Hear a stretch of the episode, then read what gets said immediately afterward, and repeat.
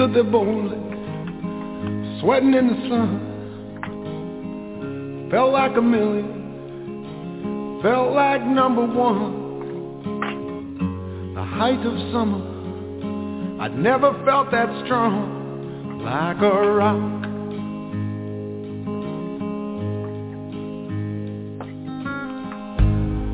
I was 18, didn't have a care, working for peanuts, not a dime to spare. But I was leaning solid everywhere, like a rock.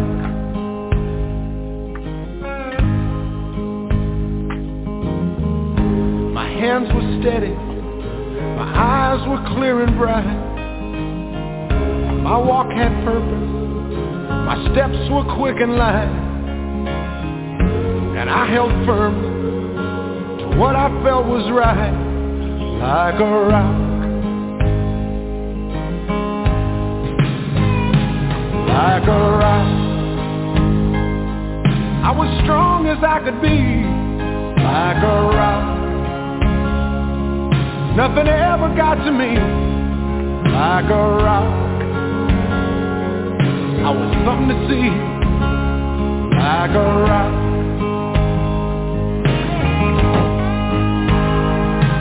And I stood arrow straight, unencumbered by the weight of all these hustlers and their schemes.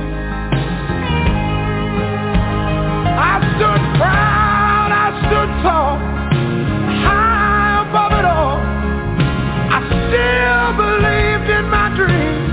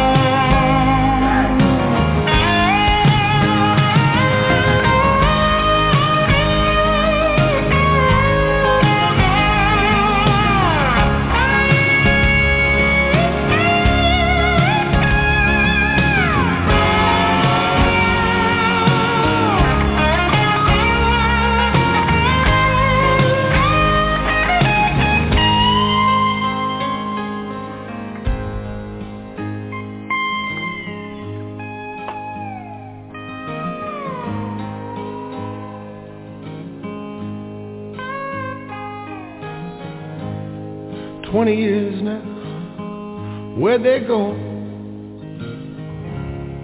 20 years, I don't know. I sit and I wonder sometimes where they've gone.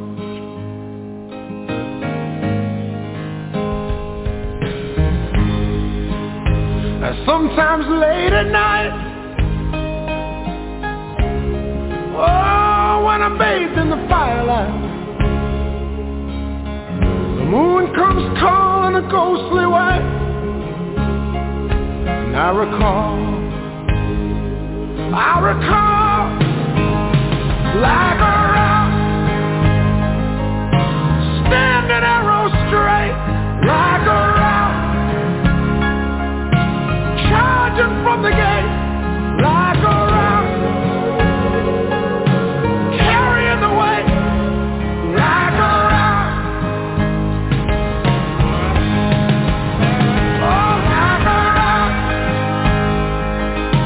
Sun upon my skin, like a rock.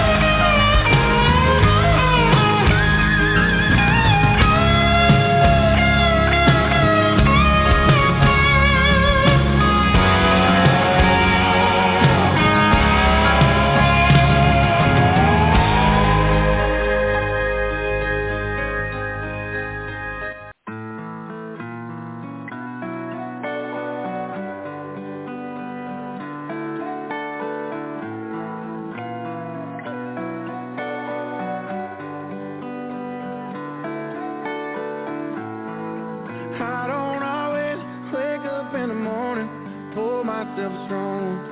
Although when I get lonely, I do. Your memory gets to burning, lean back on the bourbon. Sure as hell can't keep leaning on you. Looks like I'm learning the hard way again. It's all my fault, yeah, I dropped the ball. You're gone and I'm gone, 3 seats to the wind. Thinking about all I've wasted on you. All of this time and all of this money, all of these stories I don't owe you, honey. All of these miles on this Chevy and pressing a few, all them days I spent wasted on you. Wasted on you. Yeah, I swore this won't be different. My heart wouldn't listen to my head and these boots on my feet. Looks like I'm learning the hard way again. That's why I've been wasted on you. All of this time and all of this money, all of these stories I don't owe you, honey. All of these miles on this Chevy and pressing a few, all them days I spent wasted on you. Wasted on you. Like the power of your love is back up in the back, right down to the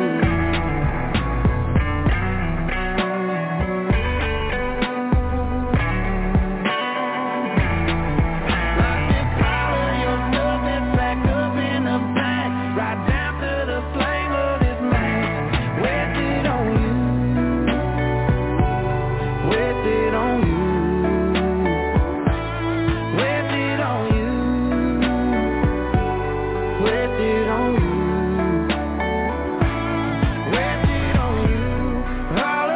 time and all of this money, all of these stories I don't owe you, honey. All of these miles on this Chevy and pressing a few, all them days I spent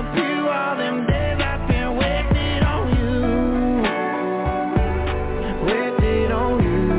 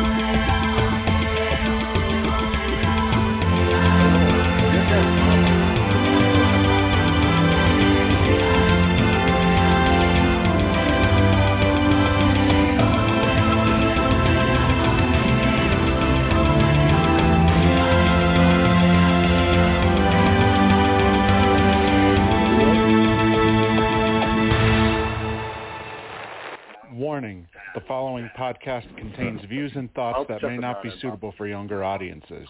Okay. Spoiler content will be included in this podcast, so if you do not want to be spoiled, you might want to wait until the podcast hits the archives. Accordingly, the thoughts and views of our hosts or callers do not reflect the views of the Missy AE podcast or any of the Whispers groups.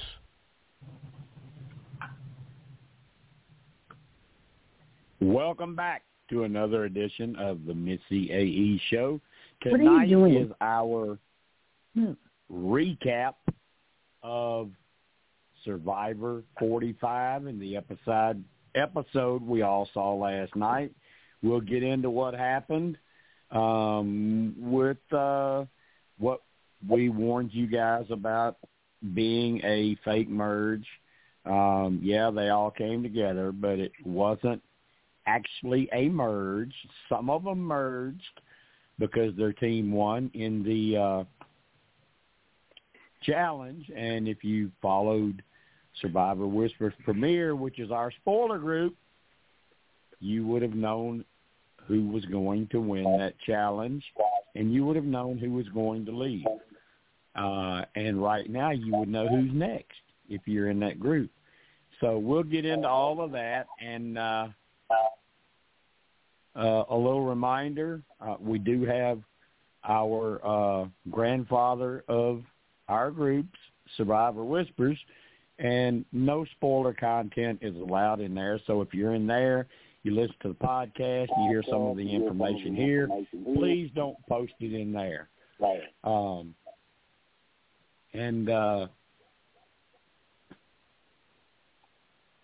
I've enjoyed the season so far. I've enjoyed the cast. I think it's clear how they're editing things. I don't think there's any surprise edits this season. God bless you, Eddie. You would be helping me diagnose this right now, and we miss you, brother. But we know you know the winner, which makes you happy now. I've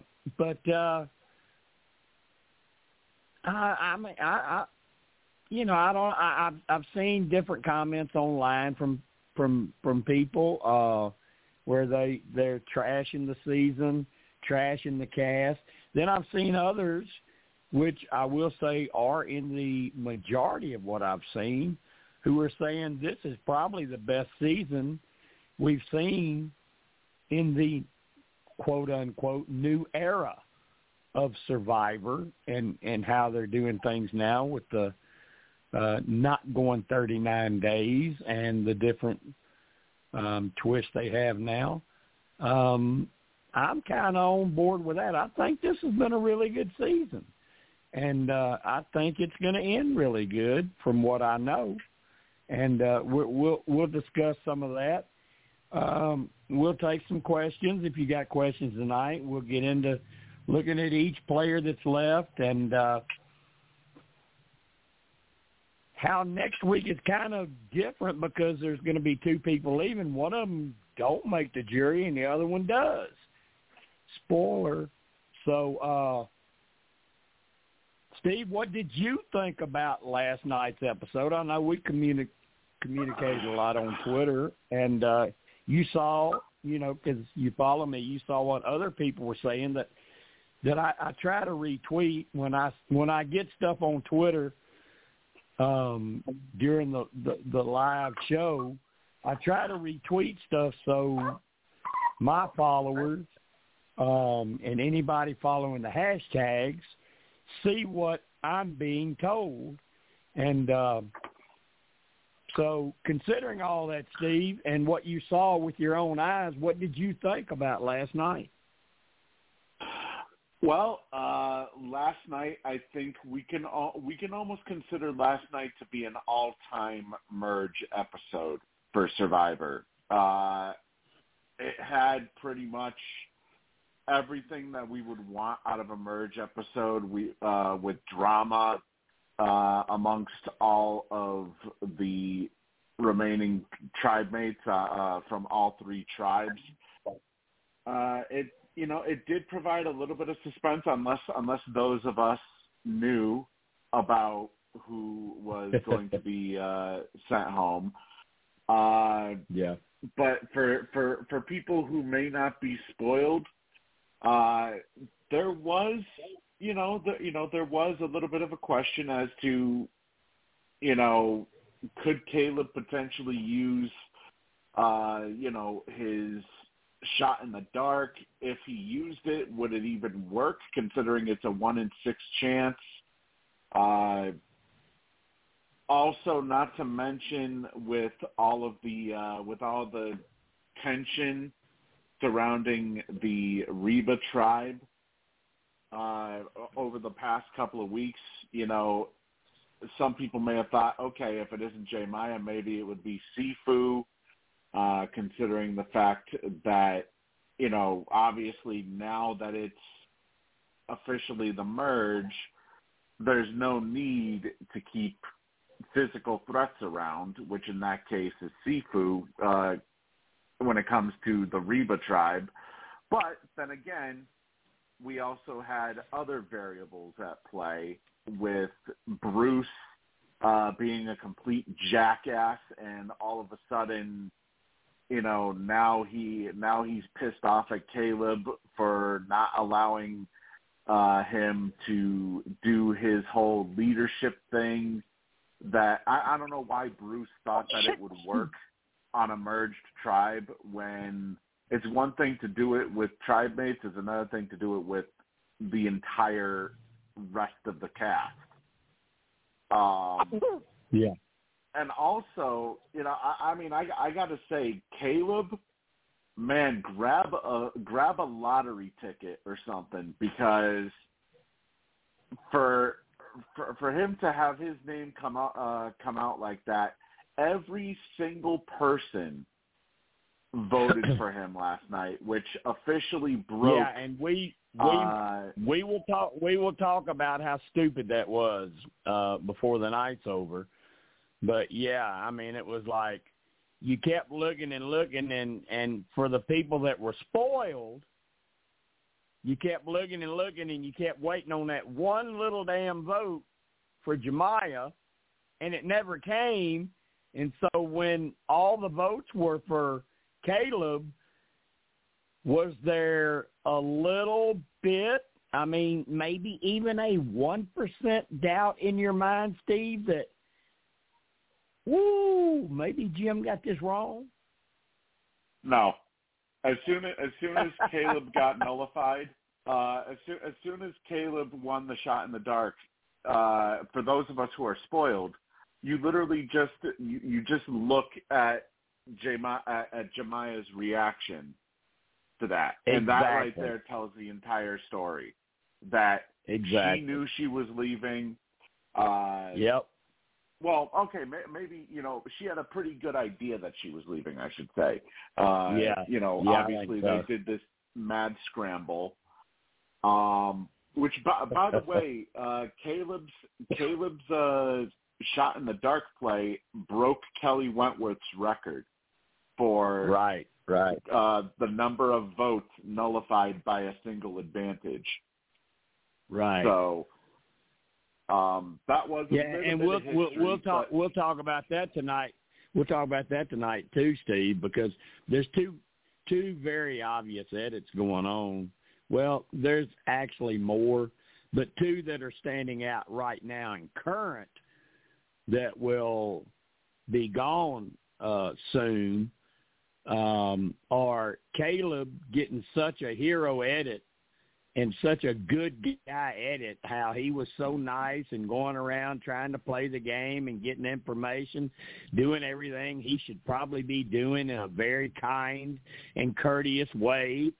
And then Bruce sitting over there like the old fogey guy that's just jealous as hell because all of a sudden now I'm supposed to be telling everybody what to do and they're not listening to me. And this little young punk over here is getting all the attention, and he needs to go. So you're getting an obvious hero versus villain edit there. Yeah, definitely. And it's like you told me last night too, Jim, that Bruce is definitely looking to be the big villain of this season, and with everything. That has, you know, with how the edit has shaped, and plus considering the fact that Katurah is in a duo seemingly with Caleb, I tend to think that even though Bruce has an idol, which okay, maybe that'll save him one vote, I tend to think that Caleb is probably going to outlast Bruce. Considering the fact that you take a look at Caleb's edit. Okay, go ahead. You take a look at his edit and you see how fleshed out it is. Yeah, the thing with Bruce, though, that can go either way. Yeah, it could save him, but with Bruce's ego, he might just walk out with it in his damn pocket. That's true. I mean, his whole edit has been about him being a jackass. So it honestly would not surprise me at all if that somehow, I wouldn't be surprised if he ends up being the second boot from since next week is going to be a double tribal. Yeah, well, Yeah, we're getting down to the point now where it will start being individual competition, so you have to consider that too. But I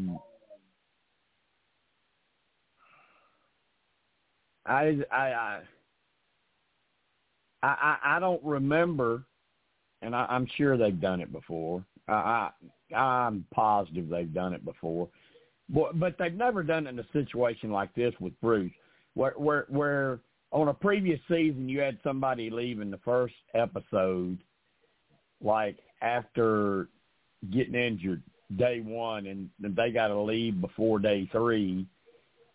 You would think if you brought them back the following season, they would get kind of a heroic edit. But I guess it's sort of true sometimes what they say in TV, you work with what you got, and they're working with what Bruce gave them. Bruce went out there as this very cocky guy. At some point last night, I don't remember how I worded it, but I repeated what he said. He considered himself a star or like a celebrity. Yeah, a celebrity. Yeah. And I'm like, what? You're a celebrity because you got medevacked after a couple of days last season. You're a celebrity now? I mean, that just means you took a knock on the damn head. That's all that was. But and then you act crazy while you're riding in a boat, you know, on the show. But I mean, I just think this is a really good season. You got players like Bruce like that, and you got other players in the background like Jake. Jake's getting a really, really good edit. Katurah. I mean, we talk about Katurah and Bruce. Hell, Emily still ain't that happy with Bruce. You got two women after you, and I'm here to tell you, if you got two women after you, you got problems. Yeah, not just Emily, but also Katurah now. Yeah, so yeah. He's a marked man. Katurah. Yeah.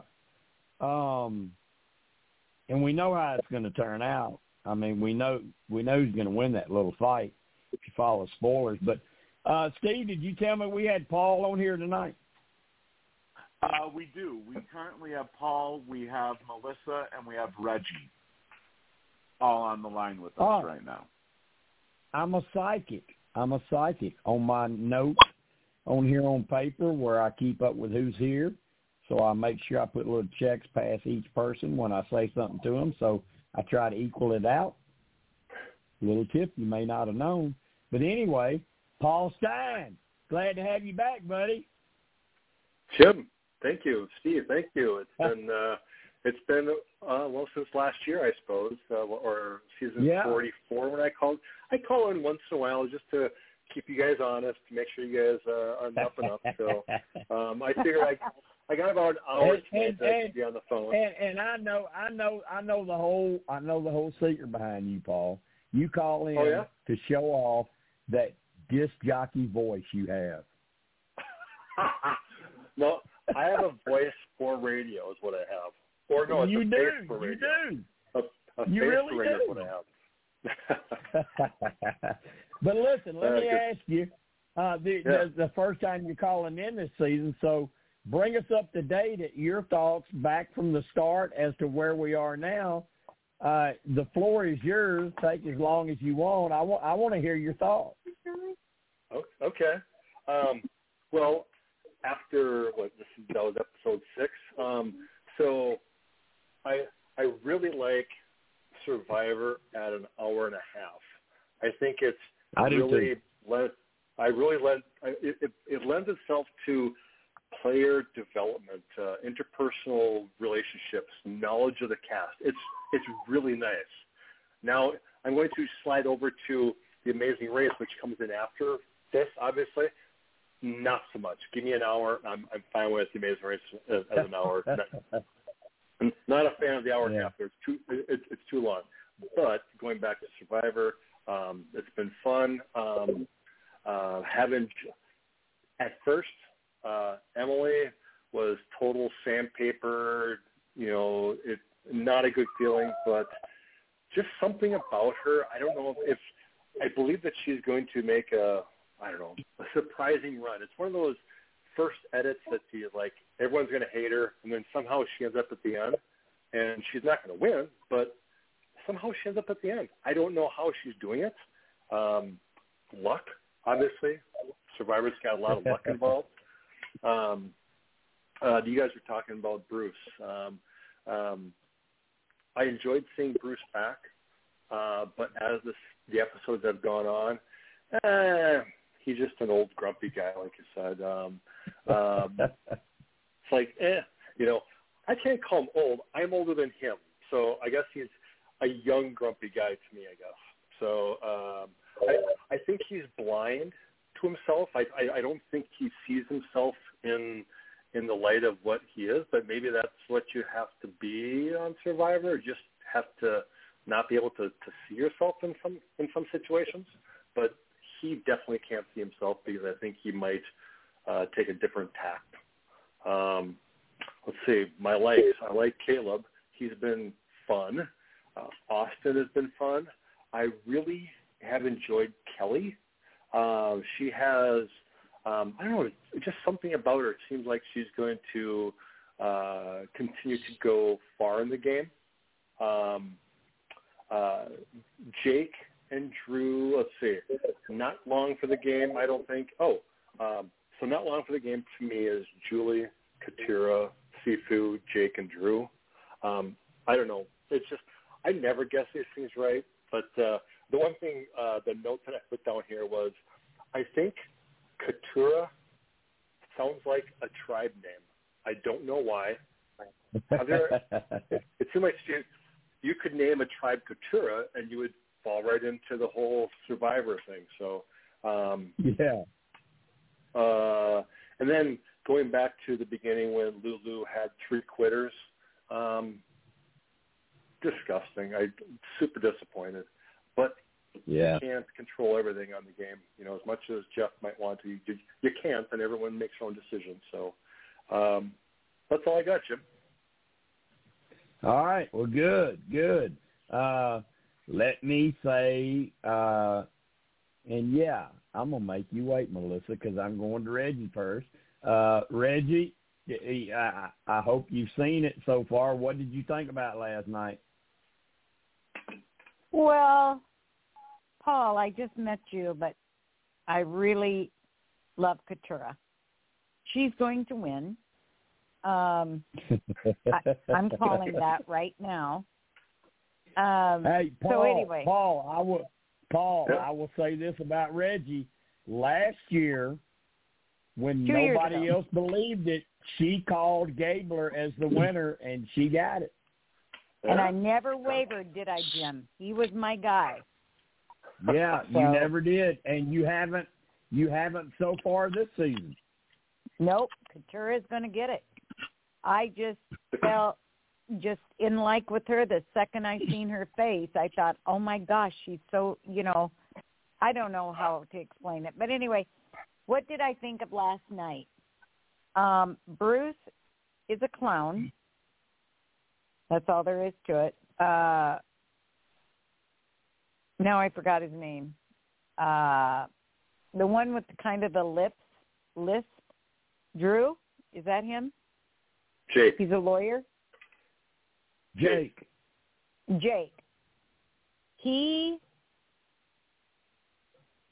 don't know. He's a goober. I mean, his fun side, I think they tried to show us last night going, okay, I've got to be a clown now. I've got to, you know, so that they can find the idol, you know, or whatever it was. And I'm like, oh, my Lanta, that looks like something I would do, but everybody knows I'm a few flakes shy of a bowl, you know. So anyway, I wanted to know how Bruce, I missed it in Steve's production, but all of a sudden he holds his hand up right where he's sitting, and voila, there's the idol. Oh, God, glory be, open up the heavens. You know that reminded me all the way back to when we first saw Malcolm and Denise were the last two people on their tribe that season, and they were about to merge, and it was a spoiler that I told everybody about. And if you haven't heard it, I'll repeat it again. And if you've heard it, I know it's going to be boring.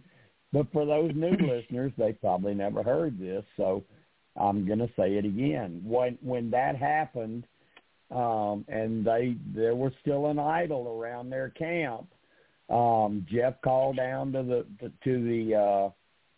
the producers, cameramen, whatever you want to call them, down there, and he asked, have they found the idol yet? And Jeff was told no. And he said, well, hold up, give them a little more time, let them search a little more before you move them out. And so they waited a little longer, and Malcolm finally finds the idol. And Jeff calls back and says, they found it yet? And they said, yeah, Malcolm's got it. And he said, all right, move them out. That was the kind of feeling I had. I was wondering if they did that again last night and gave Bruce a little more time to find it. Yeah, that was just so dumbfounding to me. I thought tribal, though, with Caleb, I thought that was hilarious. And then how is Caleb going to act when he goes back to camp? Every last person wrote his name down. Will he feel like he's alone on an island? Because if I had every last person write my name down, I would be so shy and so, introverted, I would walk away and not speak to any of them because I wouldn't know what to say. I saw an interesting post. There were four pictures. I remember two of them. Steve may have seen it too. It came from my good friend Stephen Fishbach. Somebody posted that. Somebody posted that on Twitter. About somebody getting that many, why would somebody throw that many votes on somebody like that when they're not a threat? And Stephen Fishbach sent out a picture of four different players that went all the way to the end and maybe you should reconsider. Two of the people were Denise Stapley and Natalie White. Oh, okay. They went through that situation, and they went through the season and won. So there was a good reason in targeting them, but they didn't get them out. So, and there were two others that he had. There were four pictures. I don't remember the other two. So, maybe there was a good reason in targeting Caleb like that. But he defied the odds with the shot in the dark, like we spoiled, I don't know, 3, 4, 5 weeks ago that somebody was going to win the shot in the dark finally, and it was Caleb. And, it was great, great, great TV, and it was a great move in Survivor history. That will go down now as that can't be topped. He got every damn vote, so that cannot ever be beat. And he still survived. Yep. Oh, yeah. He, it was crazy. I felt bad for him. And how many of us, honestly, how can you not like the guy? He's been likable the whole season. He hasn't done anything to make you even consider that you don't like him. Hey, Jim. Yeah. Ken, wasn't there only 11 votes read, and he didn't, and there was 13 people? Couldn't there actually technically be 12 on one, and then one person throws their shot in the dark out? Not to pull an Emily or something like this, but I think that there was 13 people. They read 11 votes. So, will we ever see it? Probably not. Not in our lifetime. Yeah. The reason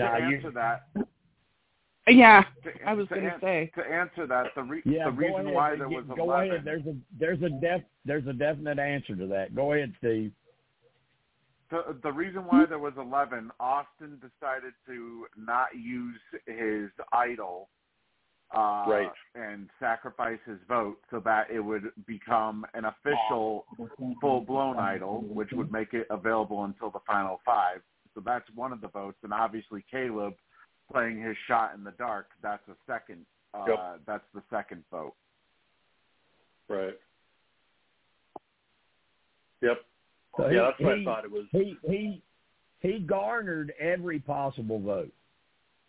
They all voted for him. So on that, Jim, I have a question on that.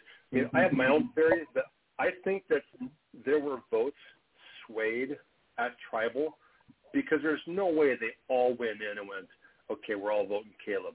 I think that Jay had some good points, like, are you kidding me? Look at this guy.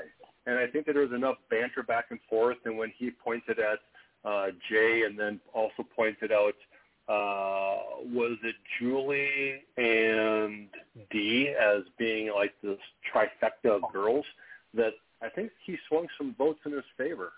What do you think?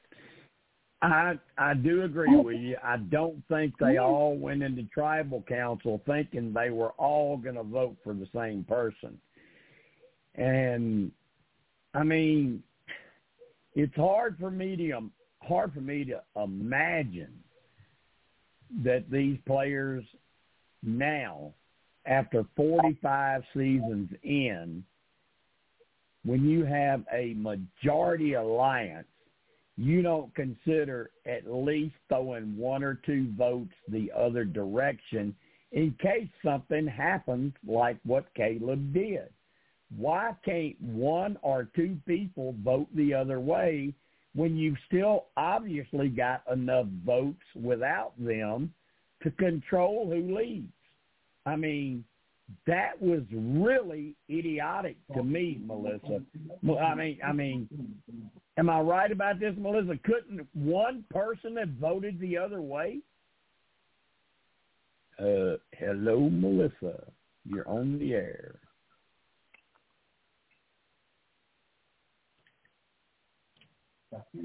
Melissa might have stepped away because she is connected on the switchboard. So, okay, all right. Well, why don't you take it, Steve? Steve, why don't you take that? Do you not think if you've got that big of a consensus, you got that big of a majority?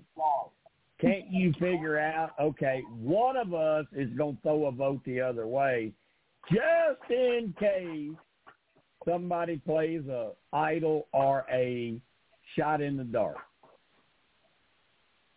Normally, yes, Jim, but I think the problem is because there were two – it's basically Reba versus Bello, with Lulu being the swing vote. And I think because there was a big discrepancy there, and also nobody knew to begin with that Austin was going to sacrifice his vote, I think because of that slim discrepancy, I don't think anybody felt safe of throwing a vote elsewhere, just in case it screwed up the entire vote. Okay, what do you think about that, Paul? The whole controversy as to why they didn't throw one vote the other way. See, that's why I'm leaning towards it was like an accident that it's like, hey, we're going to do this, and there was probably a few people who were not going to vote for him. And they went, I'm voting for Caleb. That makes sense. And I think that they were just an accident. There's no people.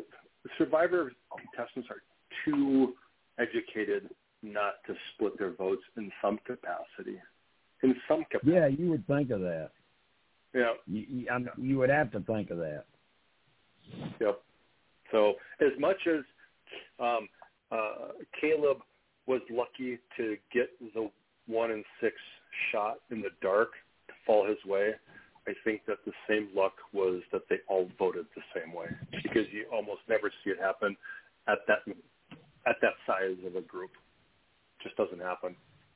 Statistics don't almost allow it. Yeah. Reggie, what do you think about that? Were you shocked that they didn't at least have one person vote the other way? Oh, absolutely. Sorry, I'm taking care of this little 6-pound ankle biter. Got to give him treats. Yes, I was. I thought for sure, well, I didn't think it would go all like Caleb. I thought Jemaya get some of them, and I thought it would be a tie. And then I thought with him using the shot in the dark, which turned out to be finally a good one, you know, a safe, she would go home and there wouldn't have to be a revote. So, yeah, I was just dumbfounded. It was cool. I mean, I enjoyed watching it and the reactions and all, but yeah, it was very suspenseful because everybody kept waiting on Jeff to come out with one different name, and he never did. I know. I was waiting, too. I mean, I'm just right along with him, you know. I thought it was cool, awesome, went down in history, you know. So, yeah, I was very tickled. You know, I knew that there was something up because I always record it, and I always try to catch up and skip all the commercials. I'm like, there's way too much time. It was like 8 minutes, and there are 10 minutes left in the show, and they're already reading results. It was like, you can always tell at something the end. Is happening. Yep. Yeah, you can always tell at the end. If you watch the clock, you can always tell at the end if there's going to be another vote. You're like, no, they got way too much time left. Something's going to happen. Well, I think Steve said that on the thread, that it was 20 minutes left, and we were already going to tribal. Yeah, I think Steve said that. I never thought to watch the clock. I just, go by the seat of my pants. I always watch the clock at tribal. That's the only time I watch the clock. Really? Yep, that's the only time I watch. Because if I spoil something and I know what's going to happen, and I know there's going to be another vote or something, and that shot of dark's going to happen, and there's only like 4 minutes left, I know I'm screwed. But if I'm watching and there's like 8, 9, 10 minutes left, and they're fitting a vote, I know I got it. Hey, I have a question for you guys. All right. It has to do with the foreshadowing that they do in the initial lead into the show. There's like a little segment somewhere in like as they're presenting the show that foreshadows something that's going to happen in this show. Where does that happen? I keep on forgetting to save the show when I'm done with it. I always just delete it. And I want to go back and go, okay, where do they talk about that foreshadowing? Someone said it's always in the same, like, part of the introduction. Do you guys know? You mean the foreshadowing of what's gonna happen?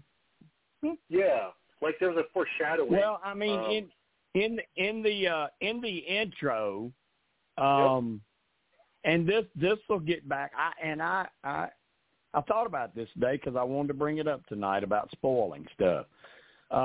In the intro, if you're a sleuth or a survivor detective and you're looking for information, if you'll watch, you'll notice little things like maybe one of the guys has got a little bit of a thick beard that he didn't start out with, so you know he had to be there pretty good while. If you notice somebody looks a lot thinner than they did in their cast photo, well, they probably lasted a long time. If they show them in a competition or a challenge that shit, I ain't seen that challenge yet. I mean, that's got to be down the road, so they ain't leaving this week. That's coming up later. I mean, that's what. Right. That's what I always watch for during that. And that's – I was going to bring that up tonight because like what's coming up with Sifu next week. All right, I mean, I've told everybody when he was leaving, but I'll tell you the reason why. Because when the pre-jury leaves, you know, when it's time for jury to start, the pre-jury leaves Ponderosa, and now the jury is taken over, which is what's going to happen next week when Sifu leaves. They're not supposed to go home and post or do anything on social media. Sifu did. So if you're an old-time Survivor sleuth and you look for stuff like that, you know, well, hell, I saw Sifu at home posting when I know the filming dates, and, hell, he couldn't have made merge. So when he posted this at home, so he messed up. And a lot of survivors do that. Alec Merlino, and he did that. I mean, it happens. So, and that's when I loved getting really involved in this, because I loved watching Screen. I loved the photos, seeing them each week. I loved how to figure out the little clues from Mark Burnett. And I mean, that's when it was fun. Right. When it became where it wasn't so much fun was when the phone would ring and I'd pick it up and I'd have somebody on the other end saying, "You're Missy AE, right?" "Yeah." "Uh-huh." "Well, I followed you for years and I'm in the cast and I just wanted to tell you this and this and this and this and this," and I'm steady writing it down. But that, I mean that's information, but I love the old school way, investigating and figuring things out on your own instead of picking up the phone and somebody just telling you what was going to happen. So, and that's what's happening with Sifu next week. He went home. He was posting on social media when he should have still been out there if you keep up with filming dates. Right. So, Jim, my point on the foreshadowing was, I think it was Dalton Ross. I was reading his article, and he was saying that during the intro, there's a certain segment that, like, it's always the same segments within the intro where they showed, or maybe it was on Survivor Whispers here, that they showed the shot in the dark being played. I'm like, oh, I should go back and watch that over again, but I can't because I deleted the show. So it's always the same part of the intro where they give a clue. Oh, if you watch the intro and if you're a diehard Survivor fan trying to figure stuff out, and whoever you are, God bless you this week for hacking into my Twitter account trying to see if I had private messages you could read about spoilers coming up with me talking to whoever on Twitter. God bless you, but you got caught and you didn't get my account, so try again next time. That used to happen a lot. That used to happen to me a lot on Facebook, Twitter, and my email account. And I put in a lot of different ways where I would get notified. And actually, Elon Musk, screw you, because you dropped the damn ball, because I had notifications set up to where if that happened on my Twitter account, I would get a text message asking me, "Was this you? Because we noticed this came from a device that you have not used." But they didn't do that. I got an email when I woke up saying, "Was this you? Did you get hacked? Was a?" I mean, that's Elon Musk now. So, but anyway. The whole intro thing, I love it. I love the intro. There's a lot of clues in the intro. If you slow it down, you watch it on slow-mo, or you pause and watch and look for stuff. Like I told you, little bitty tips like a beard or a weight loss or a challenge that you haven't seen so far. I mean, there's a lot of clues that tell you stuff where you don't have to tune in to listen to me. But we like you tuning in. So, I hope that answers the question, Paul. I mean,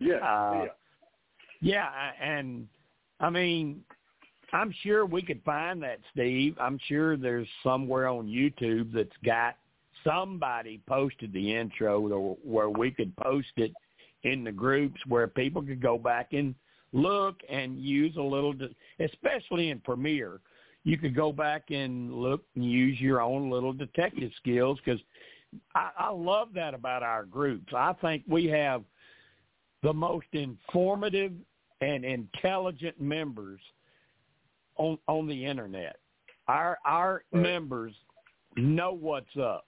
They know what to look for, and they know what's real, and they know what's BS. And they're really good at distinguishing between the two. And I've always been really, really proud of them. And that's a great point, Paul. I'm glad you brought that up about the intro because it's one of the main things that fans have loved and they've missed and they brought it back. And it's something to pay attention to. So here's the kicker, Jim, is each week the clue changes at that point in time on the intro. So if you have the first 6 episodes and you can find, it's like a marker. It's like, 1 minute and 3 seconds in or whatever the intro is, it's like there's a marker and it's like there's just a little burp of a clue and it's changed every single week for 6 weeks. Yeah. So it'll change again. And in all honesty with you, Paul, like I told you before, how I used to spoil, which I really loved because I'd love digging in and investigating and watching stuff like that as to how I do now and just pick up the phone and hear the information. I don't pay as much attention to that intro anymore because I already know the information. And all I know is what I read of what other people say on the internet. Well, I saw this on the intro. What do you think about this on the intro? Look at this on the intro. And I honestly don't pay attention to it because I already know what's going to happen. Sure. So I'll have to hunt it down. I'll see if I can figure it out. But yeah, Steve, what do you think about that? I mean, don't you love the intro? Yeah, and I first off, I like that they brought back the intro, but also I like that they actually did add little subtle teases for each week at the end of the intro that'll basically show us what like you said, the Survivor sleuths will get to see and pick out certain things to look for later on in that episode. Like one of them in particular, one of the teases actually teased which tribe was going to lose that night and go to tribal. Yeah, and if you paid attention, if you paid attention in Premiere, I posted a picture this past week of everybody walking into tribal council, and it takes a little work. You have to click the picture and blow it up and blow it up and blow it up to where you look real close. And if you would have done that last week on that picture I posted of them going to tribal, you would have known which team won because you would have seen Sifu being safe walking in with immunity if you just blow the picture up and look at it. So – And when I post stuff like that, I don't say, hey, look at Sifu, what's he got? Well, I just blow it up, and I want people to get involved and do the work and look and figure out, why did Jim post this? There's got to be something to this. He don't waste his time just posting this shit for nothing. So if you would have paid attention to that picture, you would have known Sifu wasn't leaving last week, and then you look up at the picture and you see Jemaya, and you're like, okay, well, they want us to think Sifu's leaving, but it's Jemaya. So, yeah, I do my part. I do my part, Steve. Oh well, yeah, you most definitely do.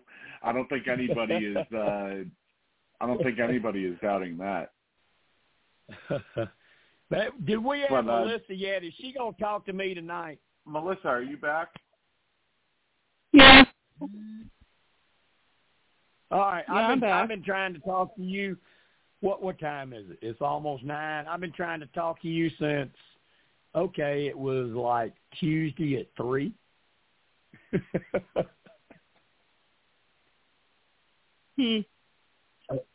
Okay, so I lied. But I want to get to you like I always do with Steve each week, because you two are my co-host. I don't do this by myself. I couldn't do it by myself. I used to could, but I can't no more. I done got too old for that. Oh, honey, I'm older than you are. Last night, I thought it was I think that's going to go down. I mean, and I know I'm walking out on a high wire here, but I think last night's episode is going to go down as one of the best episodes they've ever had because of how it played out, and how they've edited Caleb and Bruce and Emily and Katurah and everybody else kind of takes a back step right now, but those 4 names are really out there. And, of course, Dee's still out there. They keep showing her, which is a strong hint.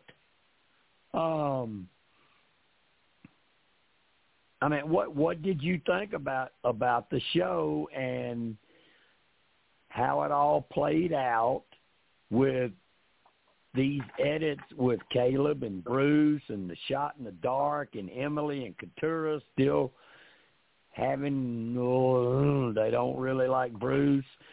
I mean, what do you think about last night, and what do you think it leads to? Well, first of all, Bruce made me sick. He was so pissed off that nobody was talking to him. He thought everybody should be going to him and bowing down and kissing his damn feet.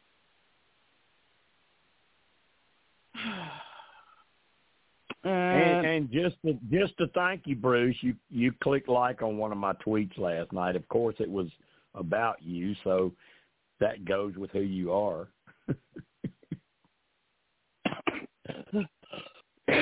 So go ahead. He's a jerk. Go ahead, Melissa. Go ahead. Then what, Reggie? I didn't say anything. Okay. God, now I lost my way. Still cannot stand Emily. Still cannot stand Caleb. Really? Yeah. Hey, Jim, you weren't here last week. No, I wasn't. Ahead. I was busy. But let me, that's why I want to hear this, because I made it clear earlier that I thought it's very, very clear they're editing Bruce as the villain and Caleb as the hero.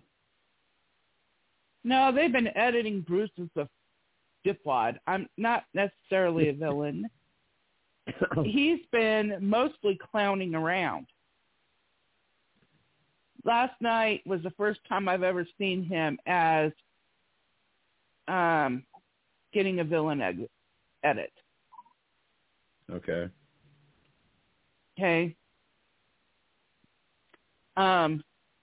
It's when, wait. They're not coming to me. They're not bowing to me. They're not kissing my feet. What the hell's going on here? Whose fault is this? Oh, it has to be Caleb, right? Yeah. So it's like, whatever. But Caleb, the way he's walking around and he thinks the shit don't stink and, I'm the Canadian and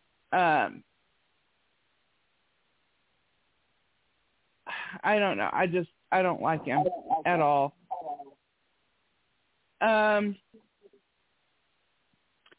Last week, we talked about this. I still don't like Jake, and I know he goes far. You don't have to tell me, but we were talking about how faking his passing out episodes.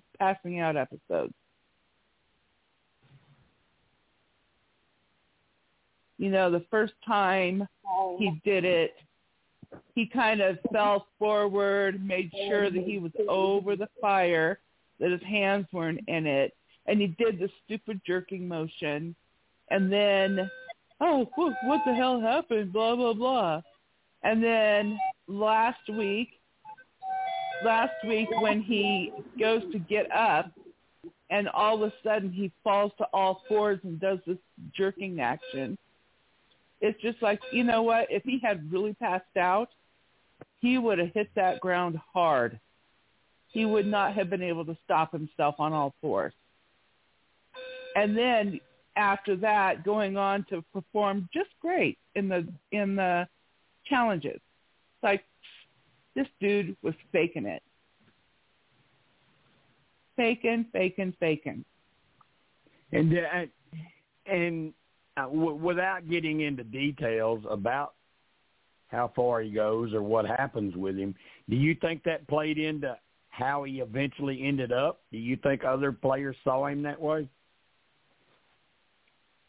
I don't think that they saw him as faking. I think I don't know. I think that they don't really probably see him as a threat. Hypothetically, if he was in the final three, could you have seen a jury looking at him as not being sincere in his game? Well, I would hope so, because he's not. He's not very sincere in the game. I think he's pretty much trying to play the sympathy card. Trying to make people concerned about him and understand why he doesn't do shit at camp, right? Yeah. Because he's so weak. But yet he goes out with the challenges and he wins. You know, he goes out and does the challenges just fine. He doesn't pass out there. I don't know. I just think he's a fake.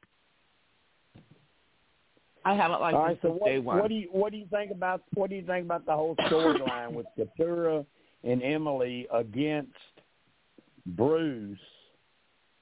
Well, I'm going to ask the question, even though I know you know the answer, and I'll let you either directly answer it or dodge around it. It's up to you. But how do you think that's going to play out?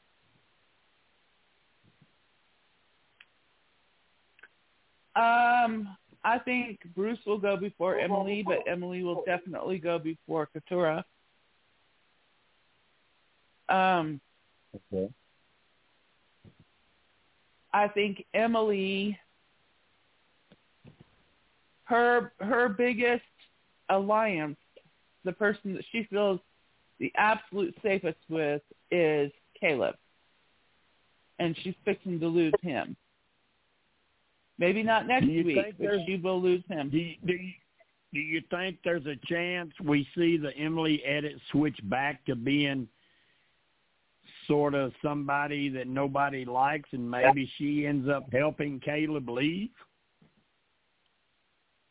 Well, you know,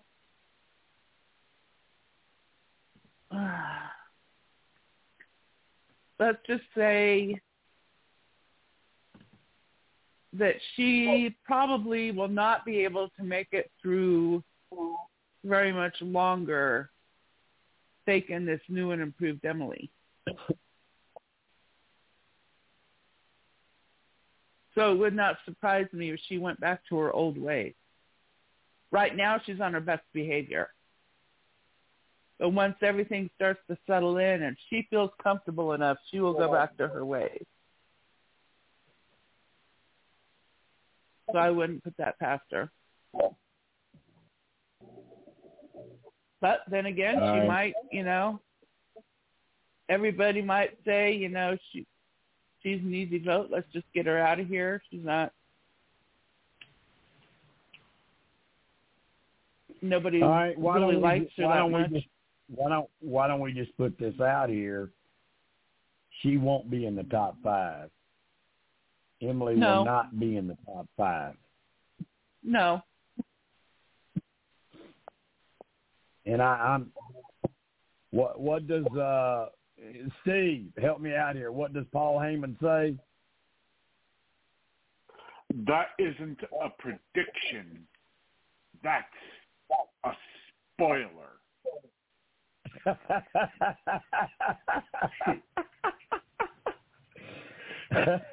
I like that. We're going to have to use that from time to time, Steve.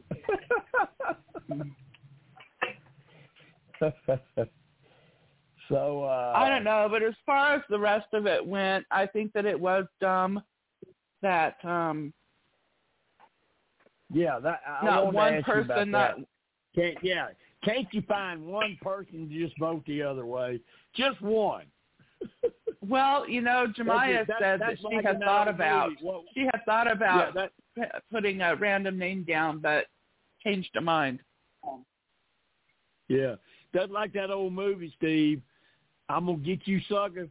When Chris Rock goes in the little rib restaurant and he wants to buy some ribs and asks the guy how much they are, and the guy tells him, and Chris Rock says, "We get how much for one rib? Get one rib." Can't you find one person to vote the other way? Right. Like I said earlier, I mean, technically you can, but you know, with how packed the numbers were this week, you know, there's very little room for error, and obviously they didn't know that Austin was gonna you know, sacrifice his vote in order to make his idol become fully powered. So, I mean, normally, yeah, you know, there would be room to, you know, get somebody to switch their vote. But yeah. I think they were just completely on edge with it being two tribes essentially against each other, and Lulu being in the middle. That, you know, once it came down to it, and they ended up going to tribal. I think they were too gun shy, basically, to potentially make that type of a move. Can you imagine how Jeff felt sitting there knowing I'm fixing to get to make history. I'm finna get to read every damn vote for the same person, and they're not leaving.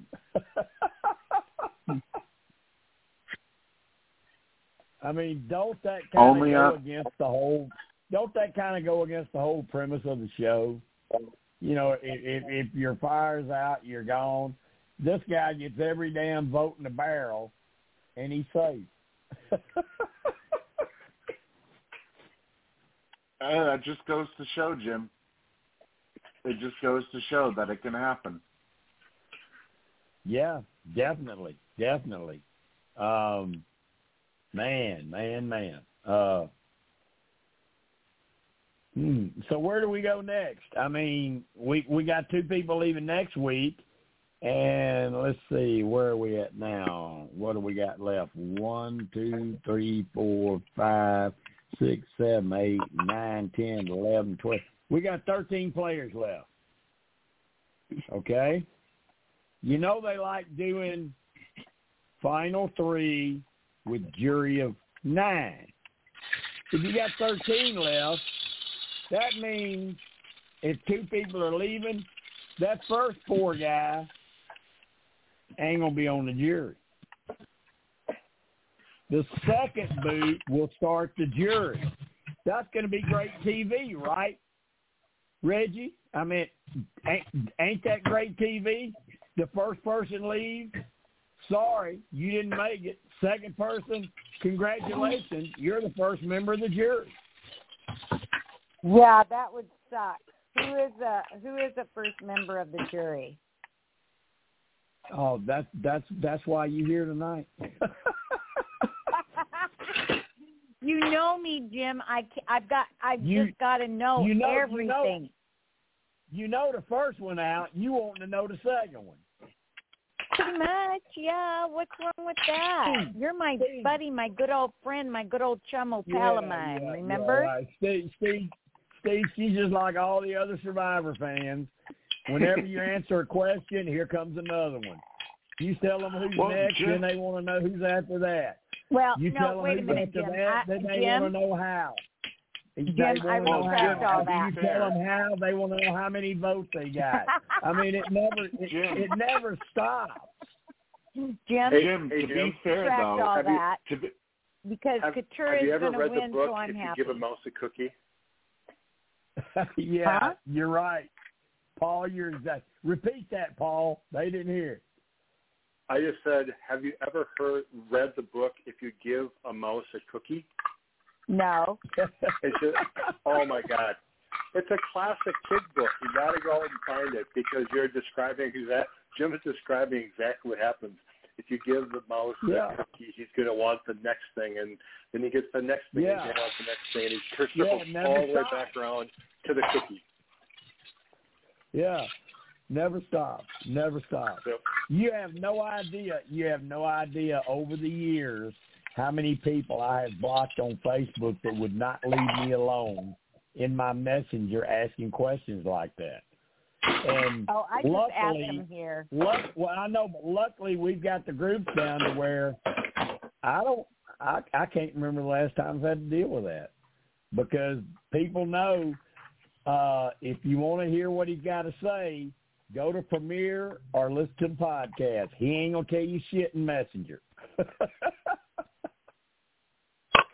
Well, I kind of already know who's going to win, so I guess I'll retract my question because I know Katurah is going to be there. Well, you know she's going to be in the finals.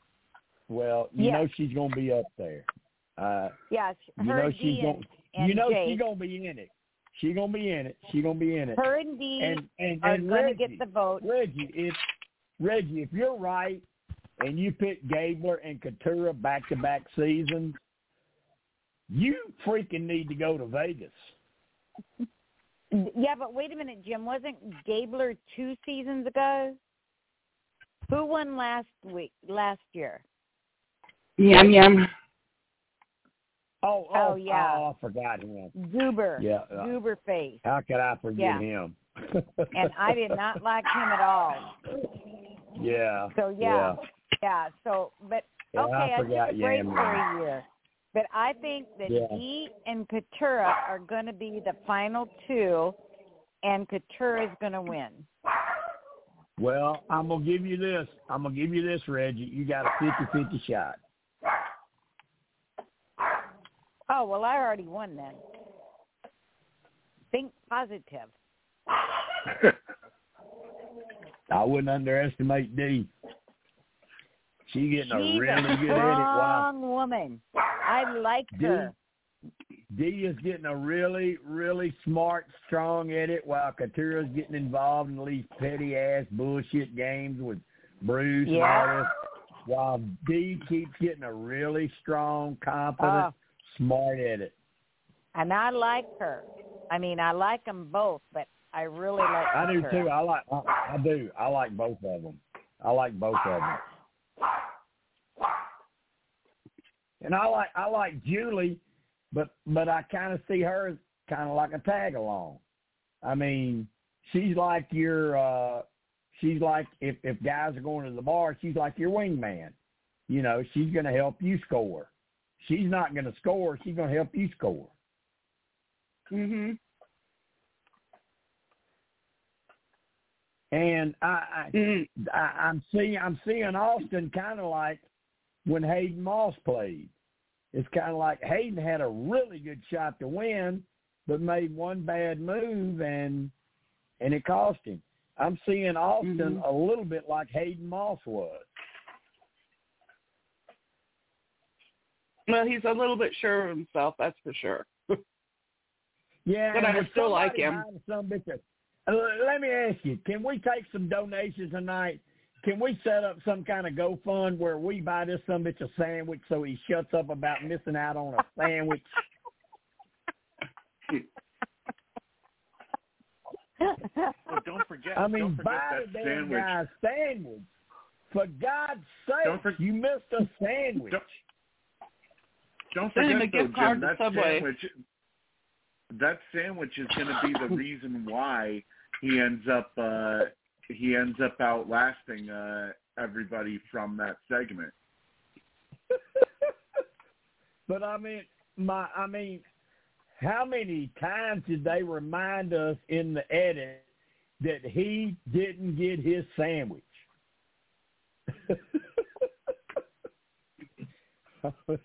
Actually, send him a gift card to Jimmy John's.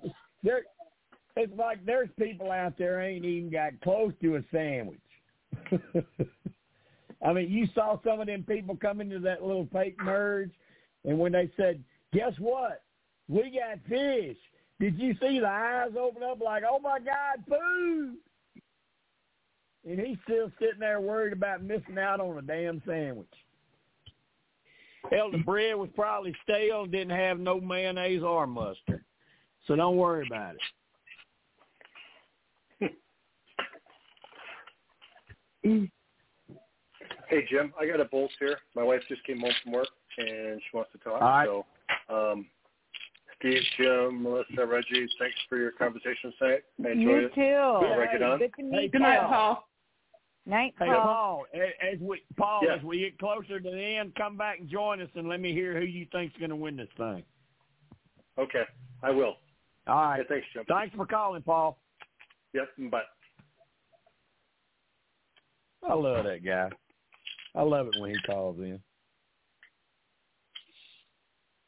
Yeah, I was kind of surprised when I saw his number pop up. I mean, let me cover this right now because I'm sure everybody can tell. Okay, it's that time of year. The weather's changed. Jim's sinuses are messing up, and his voice is a little different. And it will be different again until probably the end of January or February. It will get worse than this. There will be nights on this podcast where you can probably barely make me out. But tonight's really not that bad, but it will get worse. And for those of you that's been around for years and years, this is nothing new to you. You know, it's the wintertime, and Jim's voice has left him. He'll join us back in February. So, but I was saying all that to say, I was saying all that to say I'm jealous of Paul's voice. He's really got a great radio voice. Well, your voice may have come down to Texas to be a winter Texan.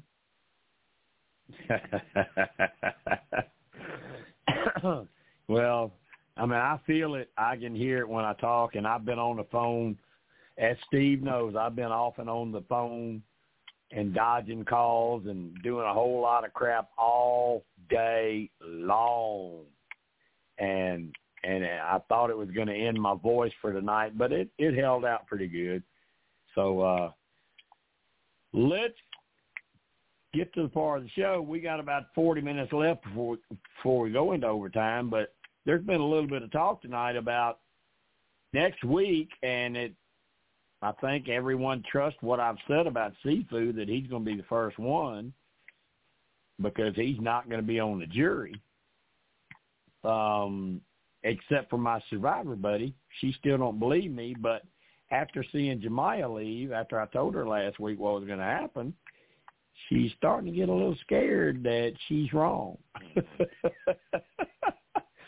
So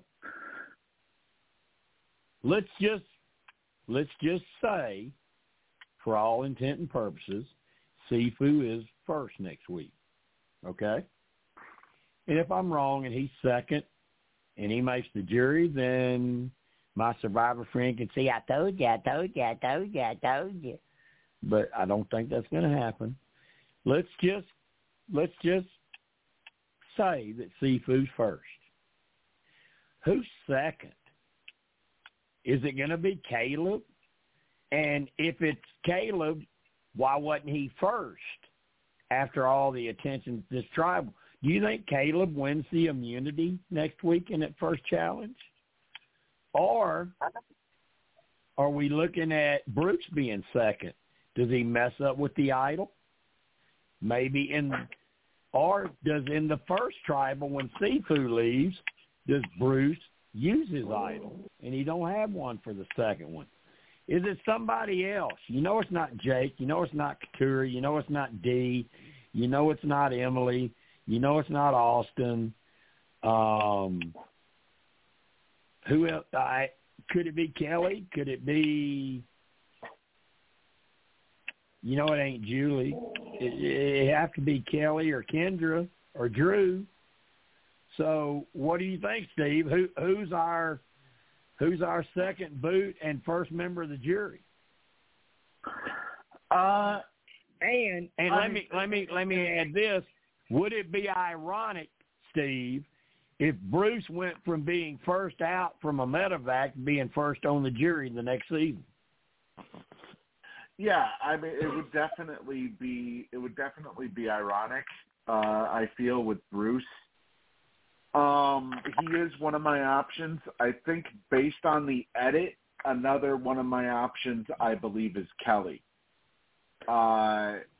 She's got, she's got one of those edits that's, if it wasn't going to be Jemaya, who was the merge boot, Kelly had that type of edit that made me think she has just the right amount of content that it could have been her. So I wouldn't be surprised if she's a potential option for the first juror, depending on how the sides play out. In my opinion, though, I think it's going to be Bruce. Okay. Melissa, what do you think? If we're going under the assumption that Sifu's first, who is second, and why? I brought up the possibility maybe Bruce plays his idol at the first tribal and they get him at the second. Or he's so confident he's at the second and they vote him out with it in his pocket. That would be fine. Could it be Kelly? Could it be Caleb? Maybe he wins the first challenge and Sifu leaves and they get him at the second one because, oh, he made that big move and now he's going to win a challenge. He's got to go since he didn't win this one. Could that happen? Yep. It ain't going to be Austin. It could be Drew. It could be Kendra. It ain't going to be Emily. Ain't going to be Dee. Ain't going to be Julie. Ain't gonna be Jake. So with what we know, I mean, who do you think is most likely? The second one and the first member of the jury. I do believe Sifu, however you freaking pronounce his name, will be the first one. And the second, I hope and pray, is Bruce, simply because I can't stand him.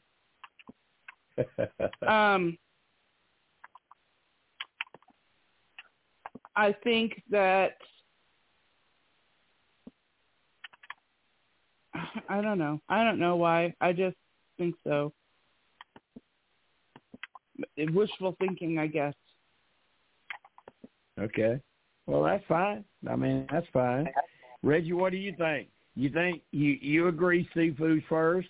And if so, who would be second? And why? I mean, could it be Caleb because of the shot in the dark and how maybe he won the first challenge next week and was safe? Do you think it could be Drew? Maybe he gets to talking too much around everybody. It's not going to be Dee. It's not going to be Julie. It's not going to be Emily. It's not. It could be Kendra. It ain't going to be Austin. It ain't going to be Jake. It ain't going to be Katurah. There ain't really a whole lot of people. Let's just narrow it down. I'm hoping it's Bruce and let's narrow it. Let's narrow it down so Steve gets a good choice. I'm gonna write down the people it could be, and who it can't be. It could be that one. It could be that one. It could be.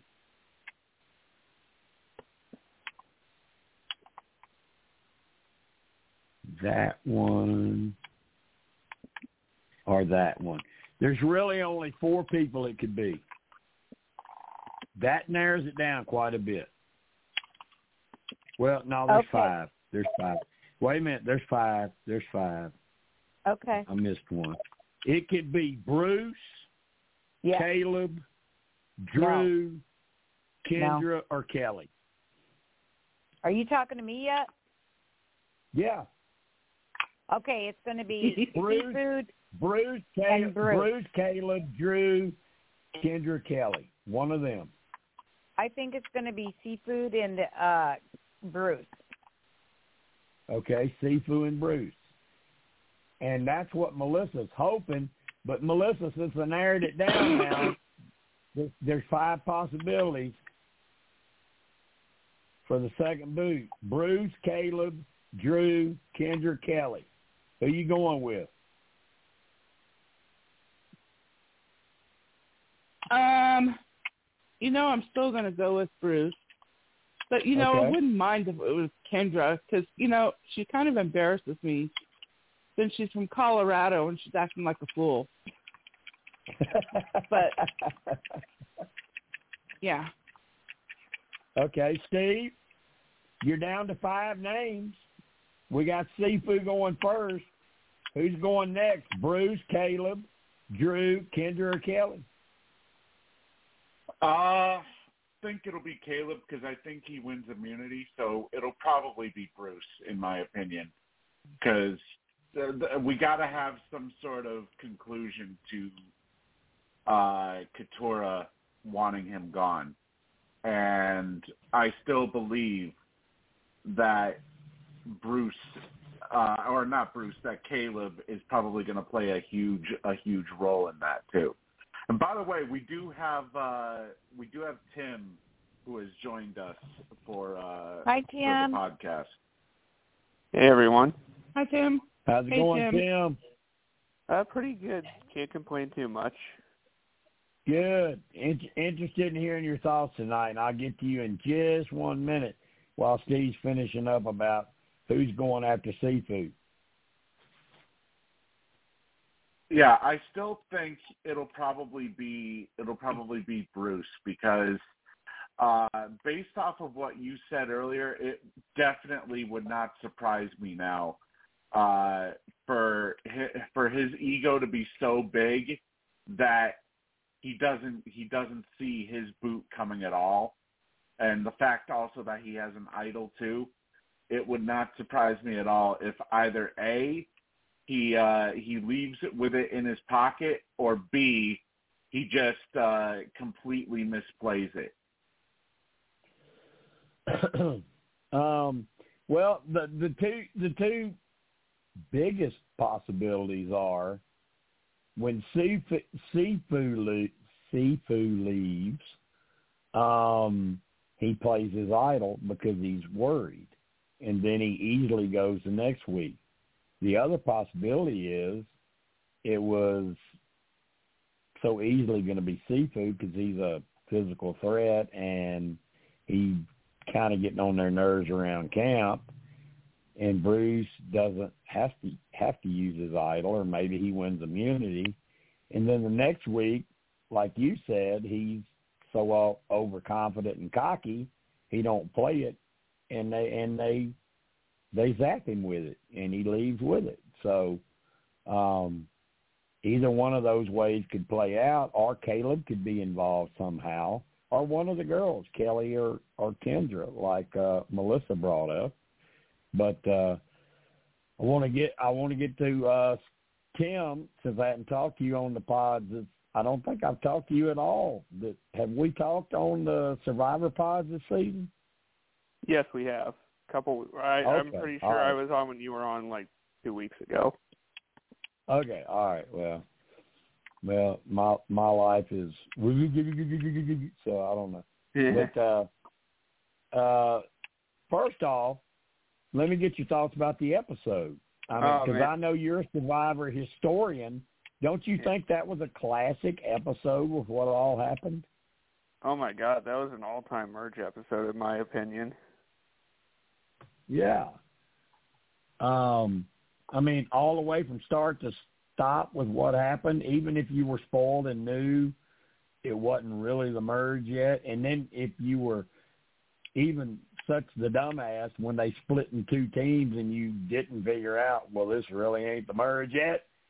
After it all played out and you understand what's going on, what a classic episode with half the tribe getting to go and feast and talk, mm-hmm. and then when they go back to camp, they're all talking about what they're going to do. They're all going this way, that way, and I pointed out on Twitter last night when you're going in so many different directions, go back to the first thought of what you thought you were going to do, which was Jemaya. And, mm-hmm. of course, that's what happened. But, my gosh, at how we got to that conclusion, I mean, because, I spoiled about The Rock. It was going to work. But were you dumbfounded? Nobody, not one person, threw a vote the other direction? Yep. Oh, my God. That was crazy. I mean, isn't that Survivor 101? Isn't that not like in the gameplay book of all time? Yeah. If you've got that big advantage in numbers, always throw at least one vote the other way. For real. My mind was blown that no one thought to do that. Yeah, but overall, the episode, I mean, we talked, I mean, I think it's a classic. I think it's a great episode. Absolutely. Well, I mean, what do you think about it? And give a few thoughts to some of the players and whether you like them or you don't or how you see their chances or how soon they may leave. Okay. Well, Jim, I'm about to send you a GIF basically describing my reaction to the episode last night over on Facebook. So, yeah, it's there. It's in your inbox. Yeah, I'm clicking it right now. That's a jaw drop. Drop. Yep. Yeah, that was about my reaction to the episode last night. So overall, I mean, I think we agree it was a great episode, and but overall, I mean, I mentioned there's some people on social media saying, God, this cast sucks, and this is a horrible season. But the majority of what I've read is like, this is the best new era season we've had so far. So what do you think about that and your thoughts about the players that are left? So as of right now, I think 44 is the best new era season. The only reason I'm not at 45 being there yet is because of the two quits. Otherwise, it'd probably be there. All right. As for the players left, I really wanted Caleb to win, but it's like, well, clearly that's not going to happen. So it's really just more how long does he last at this point. Yeah. Bruce, man, what a disappointment he's been. Yeah, have you ever seen him bring back a player like that and him end up being – he's ended up going from the penthouse to the outhouse? Well, there's two players I can think of that ended up like that. Yeah. Michael Stupin and Russell Sullivan. Oh, my God. Yeah. Oh, Scoopin. Great point. Scoopin. And Russell Swan too. And I say that as someone who has been friends with Russell for 10 years at this point. Oh, I know you have. I know y'all met. I know. I understand. I work with him. He's on literally the floor above me. I talk to him almost every week. Yeah, I mean that's like I was with Russell Hantz. I mean we were close and tight, and look how that turned out. Yeah. I mean that's a whole TV show in a 8-episode series. But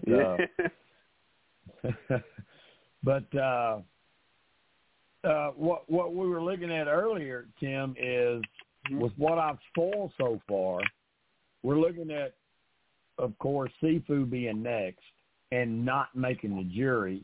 And is this, I mean, you're a historian. Is this the first time this has happened? They're going to do a double boot where the first person don't make the jury and the second person is the first member of the jury? Yeah, I definitely, I think so, but I can double check real quick.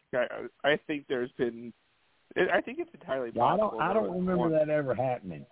I don't remember that. Neither do I, but it's entirely possible. The only one I think of that it could have happened was season 39, maybe. I don't know. I kind of put your history and my history together and think we're right. Yeah. I kind of trust what the two of us combined think. But in saying that, Tim, if Sifu's first, we've really only got 5 names that are possible that are second. Yeah. After who I've spoiled are the final 5, and that's Bruce and Caleb, Drew, Kendra, and Kelly. Who do you think is most likely to be the first member of the jury? So I'm going to throw a bit of a curveball here and suggest Drew. Okay. And here's why. This is usually around the time. This is right around the time where we usually see one of the early high-profile players go. And the 4 highest-profile players so far, if you look at the confessional counts, are Caleb, Emily, Drew, and Austin. All right. Well, it ain't gonna be Austin. Yep. I knew that because he wasn't one of the names you tossed out there, so that leaves me with Drew. Right.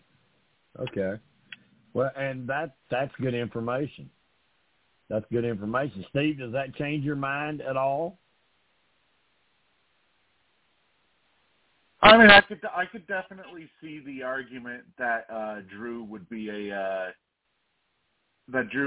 candidate because if it is going to be another, if they're going to continue down that line of targeting members of the Reba tribe, then I believe that Drew would probably be one of the prime candidates for that, for potentially another boot.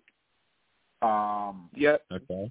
The only thing that I feel going against that is the fact that Dee is in, this huge alliance with him and Austin.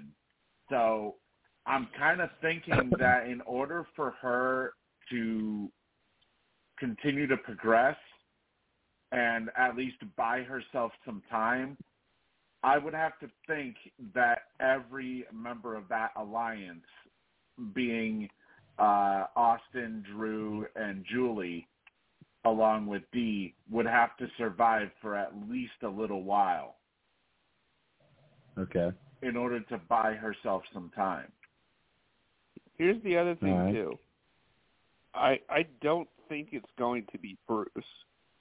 The preview was really throwing out there the possibility of Bruce leaving. And, like, he's not the kind of player, really, that it would be like, hey, look, Bruce is leaving in the preview. That's probably a misdirection. They do use misdirection a lot in the previews. I mean, 95% of the time, the person you see in the preview in trouble, they're not leaving. Yeah, and the only time it's ever actually that person is if it's a really, really big player. Yeah, yeah, because they want you to make sure you watch. Yep, and Bruce does not fit that bill. If they got a big player leaving, they don't want you to miss it. Exactly, and Bruce does not fit the bill of a big player. That could be a good point.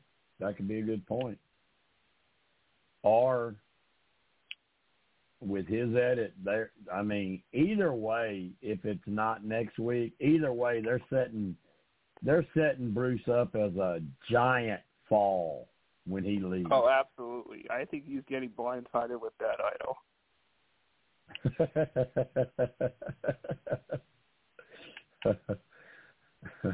Oh, and by the way, I would like to point this out. I pointed it out in the chat on Facebook last week. But does anyone think looks-wise, Drew reminds you of a younger version of Cochran? No, but here's what I think about Drew. Uh-huh. I want to know if anybody listening on here tonight or anybody that listens in on the archives, the playback tomorrow, you can message me on Facebook. I get a lot of comments on Facebook the following day after the podcast telling me what they heard and they enjoyed it and this and that.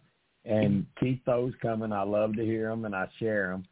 But to me, and maybe it's a stretch, but I know a couple of listeners on here tonight will know where I'm going with this.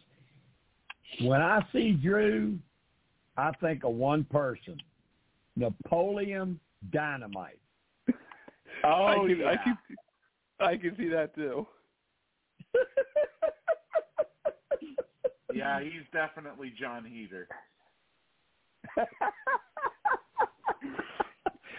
Every time I see him, I think about the movie. I think about that movie.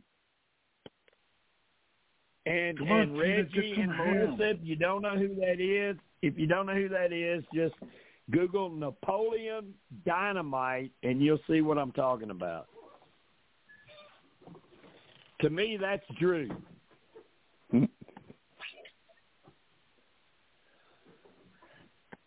I can 100% see it. I can as well. Add a few more curls and a little goofier of a face, and yeah, that's definitely Napoleon Dynamite. Yeah, that's him. The argument against Cochran, Tim, is I think Drew thinks he is very highly intelligent. I think he's got a very high opinion of himself, and Cochran wasn't like that. Cochran was more low-key and kind of really had low self-esteem and wasn't sure of himself, but very, very damn intelligent. Cochran was very intelligent. I don't think Drew's as smart as he thinks he is. Yeah, I was more comparing their physical looks than any other attribute. Yeah, but yeah. So I guess when he's going to get booted, we're going to put a big old picture of Napoleon Dynamite over in Premiere. like you know what? Today, that wouldn't be a bad idea. That wouldn't be a bad idea. Today when I posted today in Premiere when I posted about so and so, you're on the clock. I didn't use his nickname. I used his real name so people would at least have to go Google and say, who the fuck is that, Jim? Or you done lost your mind? I don't know nobody by that name. So I still do that little stuff every once in a while. Not as much I used to, but every once in a while. So, but Melissa, who's going to win this damn thing? Who's going to win? Is it going to be Katurah? Is it going to be Reggie's Katurah? Is it going to be Dee? Going to be Jake? Going to be Austin? Going to be Julie? Who's going to win? Well, I think it's going to be Dee, but I would not be mad if Katurah won. I can agree with that. I like both of them. Mm-hmm. And Sophie, yeah. Sophie, if you listening, because I know you listen back sometime, and you don't ask me about your buddy Dee.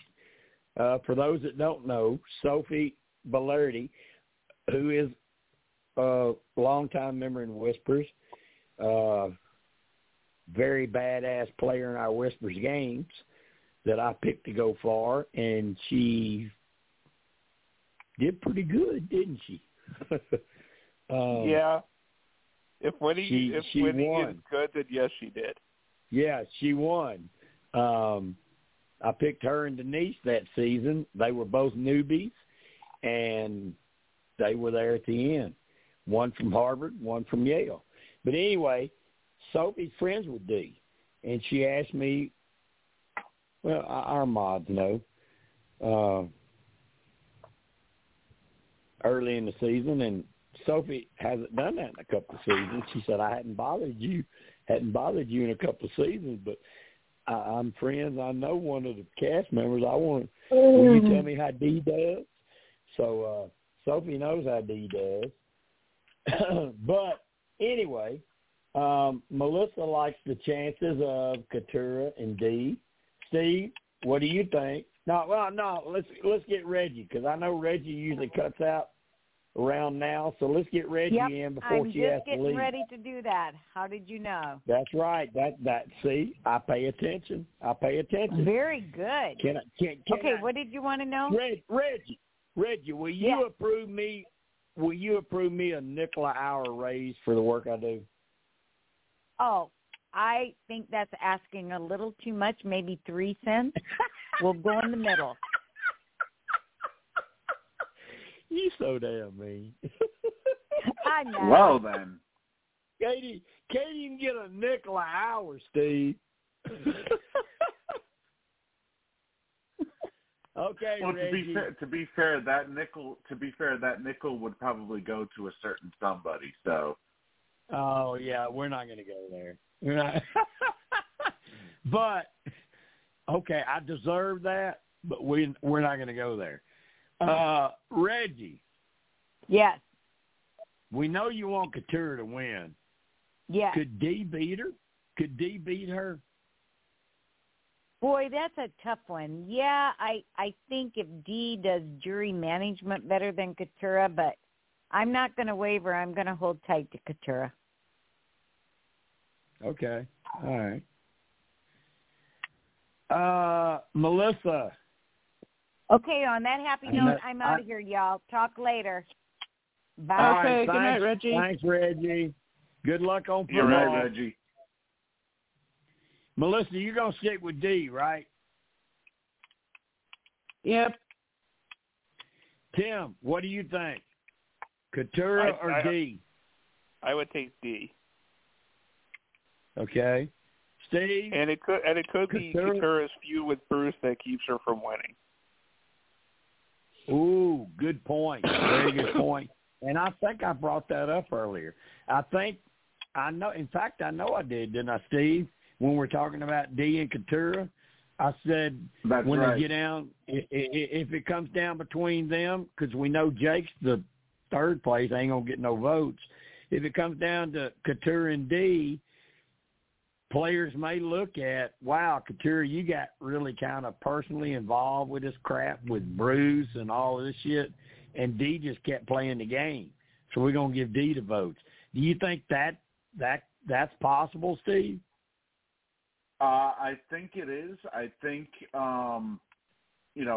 whatever extra happens between Katurah and Bruce has yet to come out. So yeah, it's probably. Yeah, go ahead. I have a feeling there's more. There's more that's going to come out, I feel. Yeah, you're right. Yeah, it's going to get dirtier. Yeah. The other thing I'm going to suggest here is that if Drew is not the second boot after Sifu in the next episode, it'll probably be Kelly. And I'll explain why after we finish with the current topic. So you think Kelly will outlast Kendra? What's that? No, you think Kendra will outlast Kelly? Yes. Kelly has been pointed out as the biggest threat and savviest player on the Bellow tribe already by Caleb.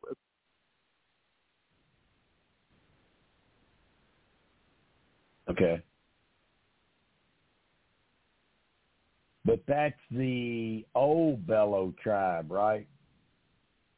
That was on the that was out of the ones that made it to Lulu. Kelly was part of the new Lulu, right? Yes. Because the new Lulu, they're all still intact. Bruce, Kelly, Caleb, Jake, Katurah, they're all still there. And Bellow, the new Bellow is Emily, Kendra, Drew, and Austin. And then you've got Sifu, Julie, and Dee, the only three left on Reba. Yep. So, I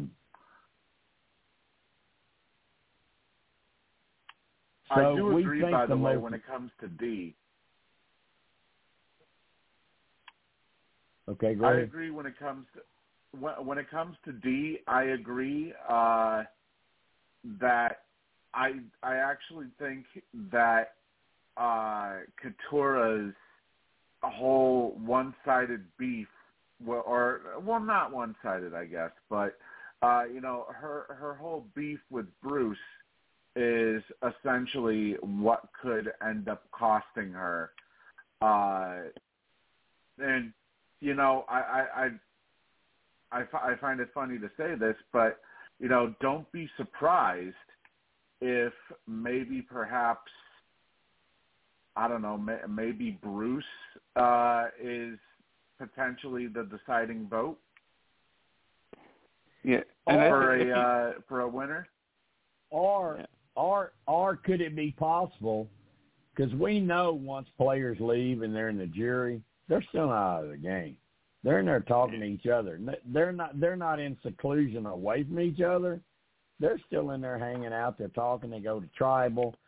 They're talking about their games, what happened in their games. Is it possible Bruce changed the jury against Katurah? Like, man, this was my opportunity to come back, and all of a sudden she makes this so personal, and she does this and this and this and this. You think maybe Bruce can sway the jury away from her and over to Dee, kind of like Laura Moret did, where she cost Russell Hantz the game when she was on the jury? It's entirely possible. If you look at the edits closely, Dee has gotten more strategic content than Katurah, and Katurah's, a lot of her edit has been reviewed with Bruce. Right. I mean, and I'm not going to say right now that Dee outplayed Katurah or Katurah outplayed Dee, but we all know from Survivor, and we know from playing Whispers games, what matters is getting jury votes and how you get them. Now, how you put them over there. And right now, with the difference in the personalities and how they're being edited, you kind of get the idea from Katurah. She don't mind putting your ass over on the jury. And you kind of get the idea with Dee where she's just kind of playing it smart. She don't want to hurt your feelings, but she's just playing the game. Yep, pretty much. So, I mean, we may see that come into play because we know Jake's going to be the dumbass looking in. Yeah, you know, we've seen that too with the edit. What Tim brought up, the fact that Katurah's has been mainly about nothing but Bruce, and you know, normally in a winner edit, you don't get that. You don't see them focused on one sole thing. Where Dee has the more well-rounded edit so far. Steve, so far this season, the edits have not been tricky. They have not been misleading. They've been pretty much what we're seeing. Right. Yeah, it's pretty much been a foregone conclusion for the most part in regards to what we're going to get, essentially, for each episode. So, right. I wouldn't be surprised at all if they are literally just telling us, you know, the whole. If they're not just telling us, you know, the whole. That this is Dee's story, basically. Yeah, and thinking back to all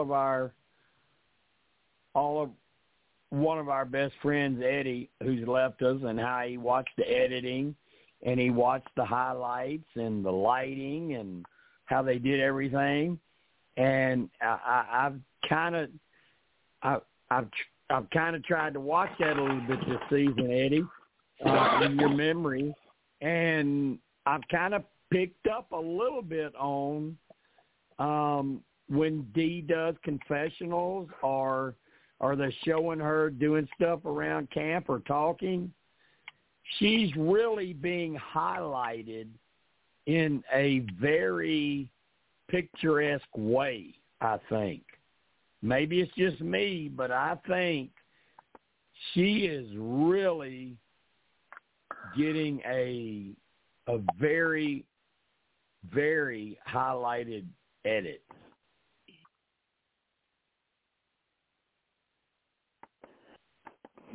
Oh, she must. I'll put it this way: if she wins this season, I wouldn't be shocked if they're not editing her as to being one of their best female winners ever. Wow, that's a strong statement right there. Yeah. Well, she's getting a very favorable edit for a female winner. When you consider how they've edited female winners in the new era. Think back to how they've edited. Yeah, Steve, that's a great point. Think back to how they've edited other female winners. Other female winners, right. They're like, you never saw it coming. They didn't show this. And it's like, well, how the hell they win? And it's almost like they wanted fans to not like that female won. You can't say that with Dee at this point. With the edit she's getting, if she were to be the overall winner, she's getting a good edit. Yep.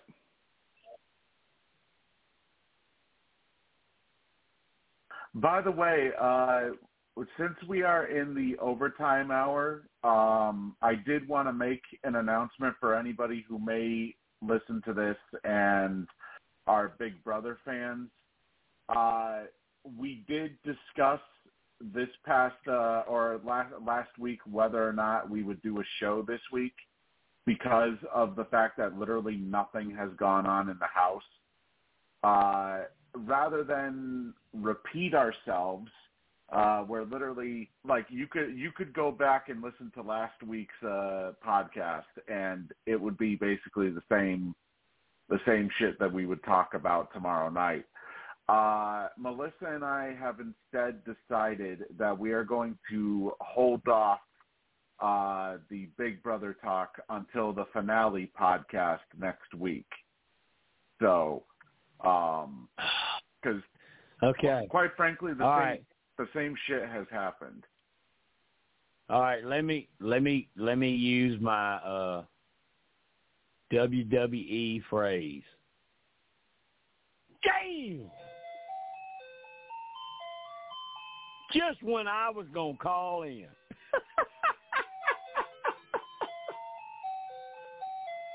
Oh, come on, Jim. I had a conversation with you earlier today, and you said you had no idea who 4 of the remaining 5 were. I will confirm that. I told Steve. He told me what was going on and told me who they was, and I said the only person I know is Sari. I don't even know who all those other people are. But I had to do Ron Simmons. That's who it was, wasn't it? Ron Simmons. Yeah, Ron Simmons. Yeah, with the damn catchphrase. Yeah. I need to add that I know I have not been doing the updates in the last couple of days, and that's only because, quite honestly, I can't bring myself to watch. I do not like Jag right now. I don't like Jag right now. I don't like Bowie right now. They are horrible. Horrible. They're insufferable.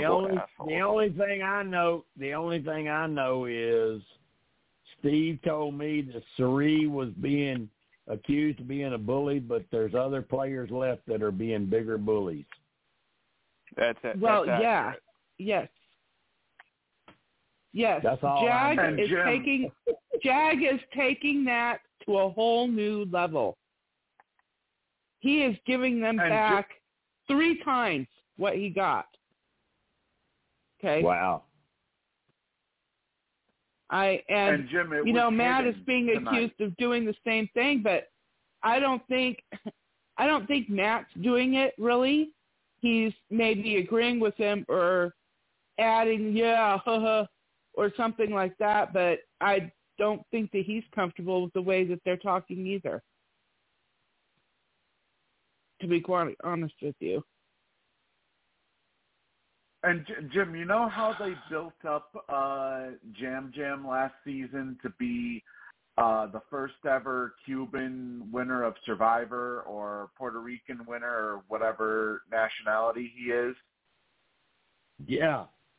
They're basically doing the same thing with Jag, because he'll be the first ever Punjab to have played the game of Big Brother in the United States and to win the season.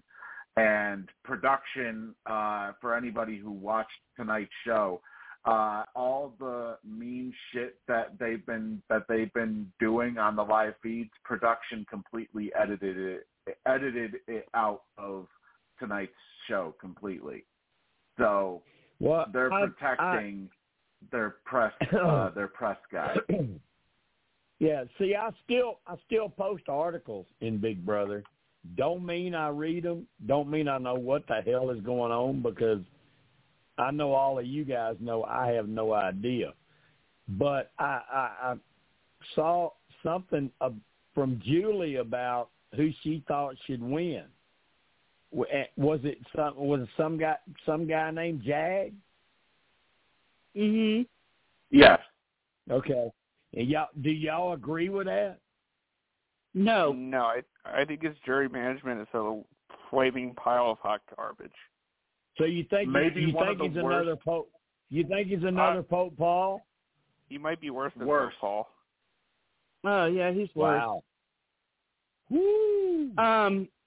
The guy. I'm glad I didn't see it. If he's worse than Pope Paul, if he's worse than Pope Paul, I'm glad I ain't seen him. Okay. Well, let me tell you that I had been defending the kid. I had been defending him, saying, because everybody was like, he's not even playing. He's just like sitting, whatever. And I had been defending him. Well, he started to win. And he let all that power go to his head. And he is just awful. He's trying to make himself feel better. They're trying to make themselves feel better for doing what they're doing, saying that these women deserved it. And, oh, my God, now but what gets me is them saying, we've got to pressure crack Felicia. We have to make her think that she's the one going home. We have to make her so exhausted before the HOH that she has absolutely zero chance of winning it, right? Yeah. She's 63 years old. Give me a break. Okay, I've seen her picture. I know who you're talking about. And I can't defend the man anymore. I hope Matt wins. But if Matt does not win, I'm not okay with Jag winning. That older lady still in there? Felicia, yeah.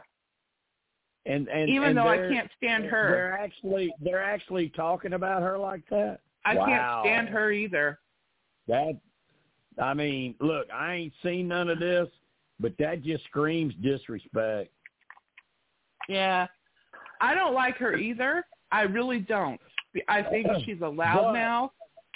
I know, but I mean, if she made it that far, she should have earned a little bit of respect. Right. At her age. Right. Because how many people her age make it that far in Big Brother? Literally the only other one is like Jerry and Rennie. Yeah, and Jerry fell his ass off in the pool. God bless you, Jerry. That's my favorite. Yeah, that is my favorite. Know. That's my favorite damn reality clip I've ever seen in my life. God, it's so funny. Well, Felicia fell in the hot tub. Yeah, Felicia fell in the hot tub earlier in the season. I mean, Tim, I think you and I watch that shit at least once a year. Yeah, oh my God. That's about accurate. Mm-hmm. But I can tell you, Felicia fell in the hot tub. 2 weeks. Yeah, 2 weeks ago, I said if Matt can't win, I hope Jag wins. But now I have done a complete 180. I still hope Matt wins, and if he can't win, I hope Felicia wins. Okay. The other funny clip for me. Jerry's number one, and I don't think it'll ever be top. There are two others. One was Rafe Judkins on Survivor when his ass got turned upside down on a challenge where his head was stuck down in the damn water. That's number two. Number three is on the Amazing Race where a big-ass ball come rolling down the hill and just busted somebody's ass. I don't remember. Are you talking about the watermelon clip? Yes. Oh my God. That was hilarious. Watermelon right in the face. That's my top three. Tim. Yeah. For me, I would also have to throw in from the Amazing Race. The one dude, Colin, yelling, "My ox is broken."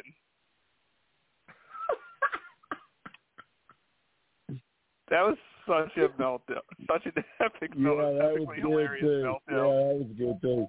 But that watermelon, that shit was brutal. Oh my God, yes. But Jim, this guy is literally so pathetic. Like when we talk about Jerry management, and how he may be worse than Pope Paul. The reason being is because he believes that he doesn't need the jury, and he's flat out said this, that he believes he doesn't need the jury management because he's won all the competitions. So he should automatically win. Yeah. Oh, okay, yeah. That's like Russell Hantz' strategy. I put your ass over there, so I should win. I'm like Mike Tyson. I knocked your ass out. I should win. That was Russell's strategy. And that's a direct quote from him. I feel like I'm Mike Tyson. If I knocked your ass out, I should win. That was his strategy. And after he didn't win the first time, I said, Russell, hopefully you change that strategy. No, I think if I knock your ass out, you should win. I said, okay, you 0 for 2. By the way, Jim, I don't know if you know this at all, but Jerry's on Instagram, actually. Oh, my God. I love Jerry. And I thought he died. No, he's very much still alive. He looks like he's in pretty good shape for someone who's 90. Yeah, but he does look 90, but he does look in good shape. Yeah, Jim, I'll give you his Instagram handle after the show. All right, so send it to me so I can follow him. Yeah, absolutely. I ought to get him on this damn show. I ought to get him on here. Oh my God! You know what I should do? Hey, here's what I should do. Hey, has anybody? I should get him and Rennie on the same night. Oh my God! Do you know that just wouldn't go well at all? Rennie still doesn't like him. Steve, what would you think about that? Me getting Jerry and Rennie on the same night. Well, let's put it this way. That definitely would be not safe for work. We're gonna have to add a couple of disclaimers that night. That would be a NSFW, huh?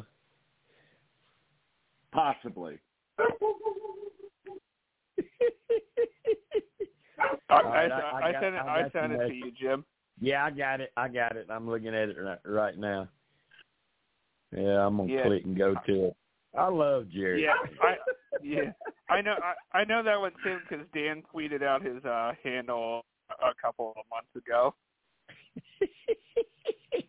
I do. I loved it. I love characters like him. I love characters like Rennie. I like players like that. Oh my God! That's when, to me, Big Brother was interesting when it was like that. I mean, a lot of people don't like Willie Hantz, but he was interesting and frank. You know, I mean,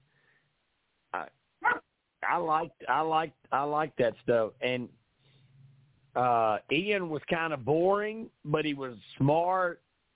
Dan, Dr. Will's the best ever. I will never change my mind. There ain't gonna never be nobody come around Big Brother as good as Dr. Will, to me. No. Does anybody have any spoilers for the second season of Traitors? Second season, I haven't tried. I've read somewhere that apparently Kate from season 1 comes back in the middle of the season. Second season of what? The Traitors. I can probably get that information. I haven't tried. I can probably get it. Is that the season with Rob and Parvati? Rob's not on. Yeah. Rob, what? They dropped him. Jim, I'll read you cast. Pull it up here. All right, because I need to know who I might can contact. All right, so here is their cast. John Burkow, who is a former Speaker of the House of Commons in England. All right. Karsten Berge Bergerson from Love Island, US5. Okay. Trishelle Canatello from the Real World /Punch. I know her, but I don't think she talked. Maxim Shmirakovsky from Dancing with the Stars. Yeah, Max ain't going to say nothing.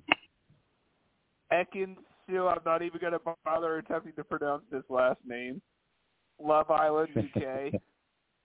Right. Johnny Bananas from Challenge. Yeah, Johnny ain't going to say nothing.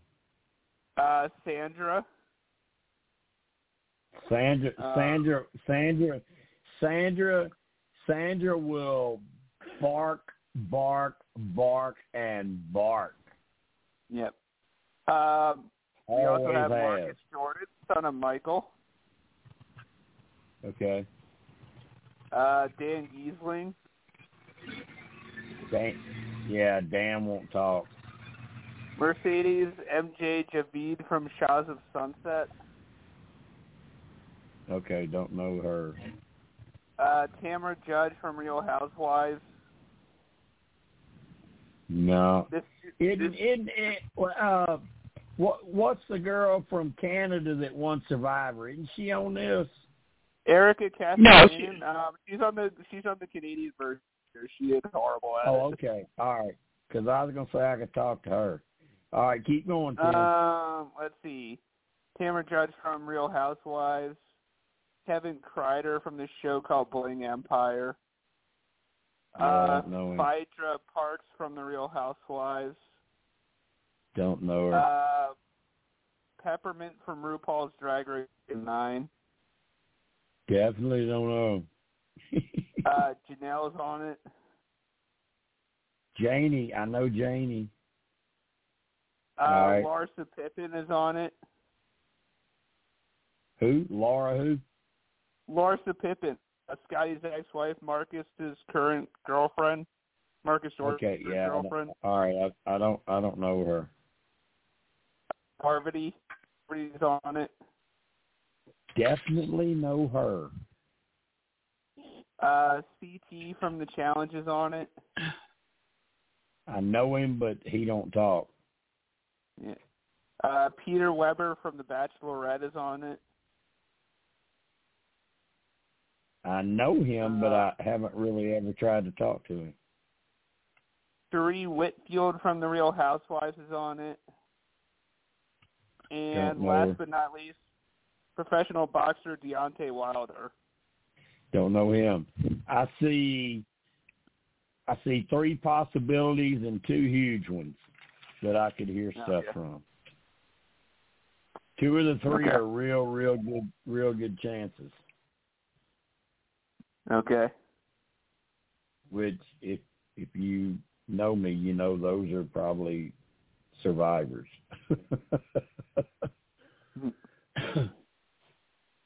So, but that you guys think that show's catching on, isn't it? It's getting pretty popular.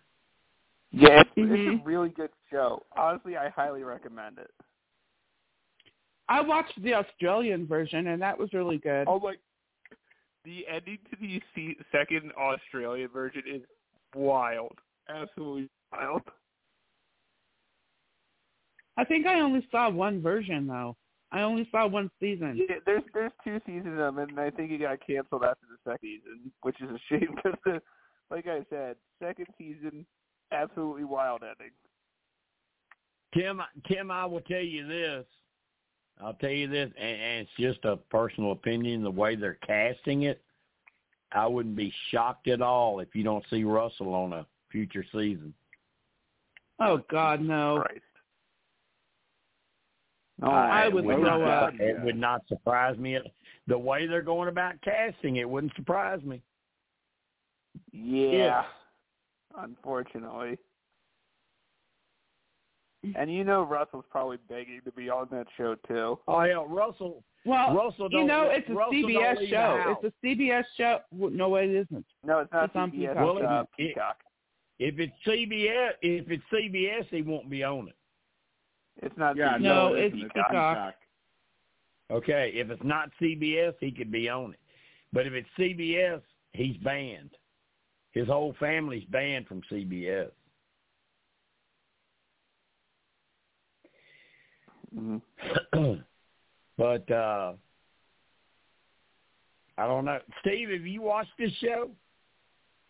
I have not, actually. I haven't really watched anything, quite frankly, other than Survivor, Amazing Race, or Big Brother, or even the, you know, I've also watched The Challenge, but Traders I haven't really watched. Let me ask you something, Tim. Is this the show that Steph and Suri were on? Yes, Suri won it. Okay, I watched that season, and I liked it. It's a really good show. The only real problem with it, well, there's two really kind of main problems with it. If you're faithful, you can't really do a whole lot, because if you say too much, you're going to do it all. And the challenges are absolutely useless. Yeah. Outside of that, it's a great. You know, Jim, you know what? I saw one challenge where they were up on a damn big-ass, giant rock mountain, climbing, walking over, and you're thinking, wow, this is really something, and then at the end of the show, it didn't amount to nothing. Yep. On the one version, or the one season I saw of the Australian Traders. Yeah. There was a gal on there that looked almost exactly like Parvati, and she kind of plays like her too. I think I know who you're talking about. Marielle. Well, I can tell you this. I can tell you what JJ would say about somebody looking like Parvati. She would use the old Ric Flair line. No, not Ric Flair. It goes back further. If they're like Parvati, often imitated, never duplicated. But yeah, I don't think she was trying to be Parvati. She just acted like her and looked just like her. Okay. All right. Okay. I don't think she tried. I think she just was. Yeah. When somebody's email address is Parv's one fan, like my wife is, they kind of like that player. Yeah, I would say so. No. Yeah. Really? Yes. If you've never known that, that's JJ's email is Parv's one fan. I'm not going to tell you at what domain, but it's PARVS one fan. That's JJ's email. I probably wouldn't have even gone that far. She's gonna start getting shit in her mail. Yeah, people are gonna be sending shit to every domain. Yeah, she probably will. She's gonna be like, Jim, what the hell did you do? I'm gonna say I didn't give a domain. She's gonna say, how many are there? It's either Gmail or Yahoo. And I don't think no one uses Yahoo anymore. Oh, no, there's Hotmail also. Yeah, that shit was long gone. And don't even bring up AOL. You've got mail. I had that at one time. I had AOL at one time. Every time you get an email, it'd be, you got mail. AOL was email. Do they even have AOL, Steve? I mean, Tim, is it still around? Yep. No. Yes. I mean, AIM email addresses are still around, but AIM itself is no longer. The only ones I knew were way back to Web TV, where me and JB went back as email. I had Web TV, and then there was AOL, and then there was Yahoo. And thank goodness to Brenda Lowe, for all of you that send me emails, she introduced me to Gmail. She said, Jim, you need to get a Gmail account so we can chat over there. And I'm like, what is that? And she was telling me all about it. She said, it's real cool because you get email there. Plus you can chat. You can talk to each other over there. I'm like, okay, so how do I do that? Because I didn't know what the hell to do. And she said, I'll set it up for you. I'll set your account up for you, and I'll send you the link, and you can check in, and I'll show you how to do it. Brenda Lowe from Survivor set me up on Gmail and taught me how to use Gmail. So there's another little tidbit for all you people listening in. I have an AOL account only because, well, I had one, but I kept it because I have a friend who that's all she uses. And she refuses. I keep giving her my Gmail account, and she just will not. She will not use it. So I always have to go over to AOL, see if she sent me anything.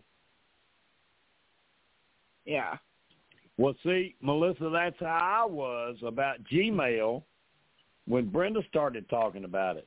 I didn't want no part of it. Mm-hmm. I was happy. Mm-hmm. I knew how to do Yahoo. I was fine with it. I didn't need nothing new. Didn't want to do it. I don't want to deal with it because I don't know how to do it.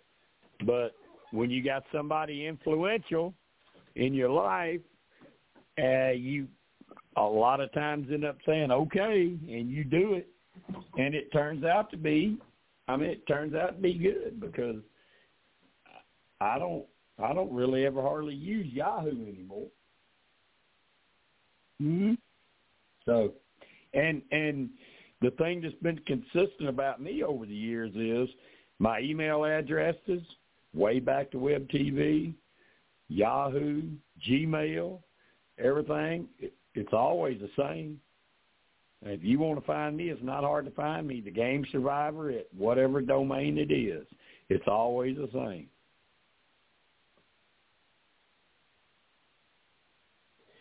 And a lot of times when I've had to do stuff over the phone about disputes and stuff about cable or bills or whatever, and they ask, what is your email? And I tell them, they're like, the Game Survivor? And I'm like, yeah. Okay. And I'm like, okay, you don't watch CBS. And a lot of times over the years, I've said that, and they're like, oh, my God, no, that's my favorite show. Do you watch that? And I'm like, yeah, a little bit. So, does the bear shit in the woods? Yeah, just a little bit. Is the Pope Catholic? So, but I thank you, Brenda, because I do like Gmail now. So you did good doing that for me, Brenda. I did trust her. She's a real smart cookie. That girl was smart. Brenda is smart. And the good thing about her and me is we both listened to each other back then. She got a lot of bad advice about what to do after being on the show, and I talked her off to doing it, and she trusted me and listened to me, and there were a lot of stuff went on with me back then, the lawsuits and stuff, how I was getting sued from Mark Burnett, and I listened to her and trusted her, and I'll never have a bad word to say about her. She was fantastic.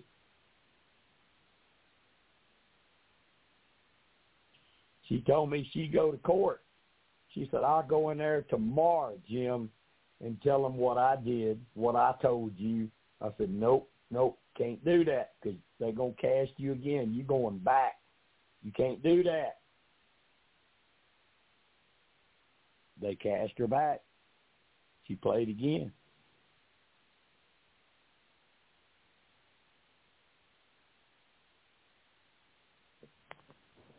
So anybody that listened to the overtime and didn't know that Survivor Kid bit, you just got a little bit of news. Mm-hmm. Jim, would she go back and do it again if she was asked? No, not at this point. She wouldn't. And we still do talk. If anybody wants to know that, we still do talk. The ones I've always been closest with that formed something way past Survivor, you know, deep friendships like with her and Angie, people like that. I mean, you don't hear from them. They don't do nothing, and a lot of it is personal choice. And I would hope I had a little bit of input in that, because any people that I've gotten close to,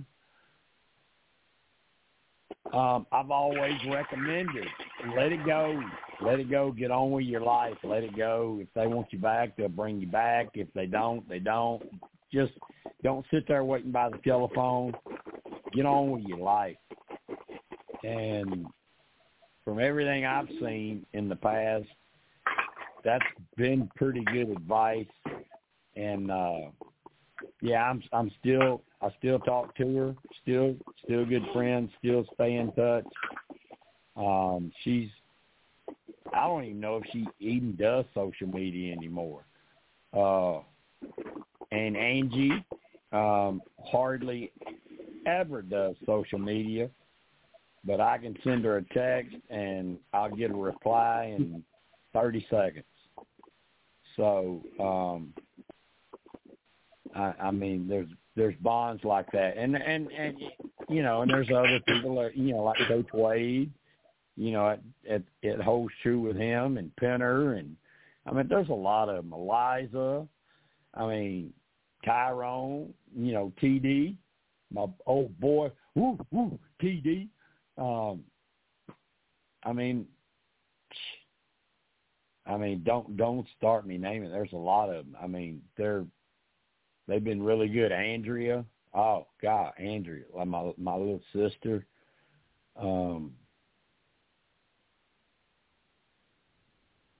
But Brenda and Angie, and I have to put Andrea in that class. Michelle, who's still very, very active with the challenge, still has seemingly made that a career now as to what she's going to do, you know. Yep. Yeah, well, TV. I did not like her in this last challenge. Yeah. Yeah. Well, she's on yet another challenge that just started. Yeah, and that's the route she chose, and it wasn't what I suggested. I told you what I tell everybody, all my friends, and I told her the same thing. But she chose the other route. And we both have a common friend who is not involved in TV or nothing. She's just a good friend that we both happen to know. She lives in Chicago, and she told her the same thing. She agreed with me, and she kind of disappointed in the route she took. But I don't criticize her. I don't say anything to her negative about it. You know, that's the route she chose. That's what she chose.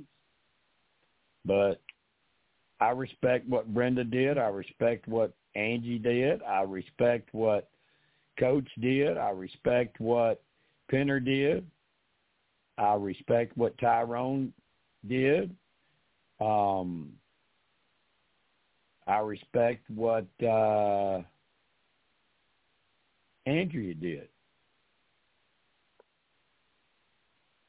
And I'll leave it at that.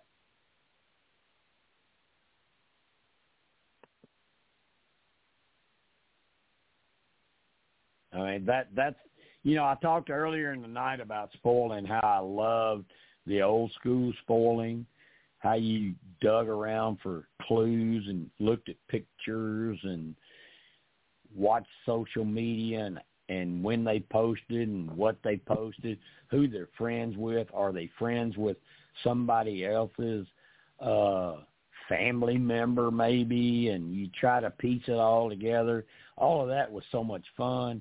And then it got to where it was like the phone rings and you pick it up and they're like, Jim, here, I want to tell you all this. And it's like, okay, you're not going to turn it down. You're going to write it down. But it just wasn't as fun, you know. It wasn't as fun. And that's the way it is with players with me that I'm friends with. You know, you watch what they do and how they carry on, and you either respect it or you don't, and that's just a personal opinion of mine. It don't mean crap to nobody else.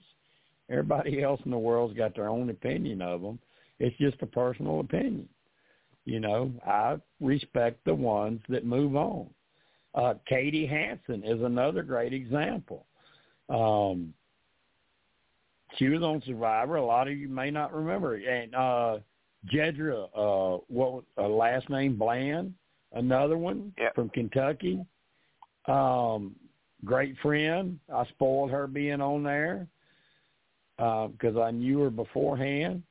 And, I mean, they move on, and they've got fantastic lives, great families.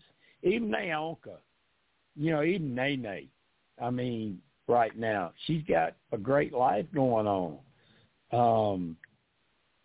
And I just respect that they don't give a crap no more. They don't want the limelight. They've got a great life going on. I respect, I love to see that. And then, oh, God, I hate to name names, but players like Abby that just can't let it go. It's like they're out there constantly tweeting, posting, wanting attention, wanting back on the show, wanting to be cast on something. I don't know. I mean, I guess you do what you got to do, but I don't have respect for that. I just don't have respect for that. If you wasn't good enough that people ain't calling you to be on, stop begging. Stop begging. What do you think, Steve? Am I far off? No, I mean, you know, if I was in, you know, if I was in their shoes, and you know, I wasn't getting a call back, I wouldn't be literally out there begging and pleading to be cast again. I mean, it would be like, okay, if I went on Survivor and say I was a jury member, it's like, okay, you know, if you guys want to give me a call and see if I'm interested in ever either doing another show or doing another season, then fine, I'll take the call. But you know, I'm not going to be all bent out of shape about it if I'm, you know, if I never get that call again to, you know, to jump out there. You know, and I respect people like Hayden Moss. I mean, he's been asked back twice and turned them down both times because he had other stuff going on in his life that was more important at that time. He said it's not a knock against the show because I love the shows, but at my point in time in my life, I couldn't do it.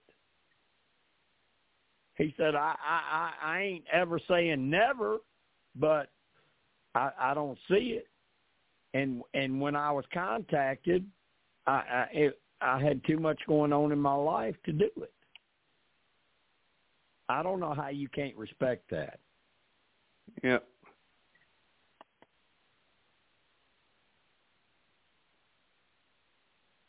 So.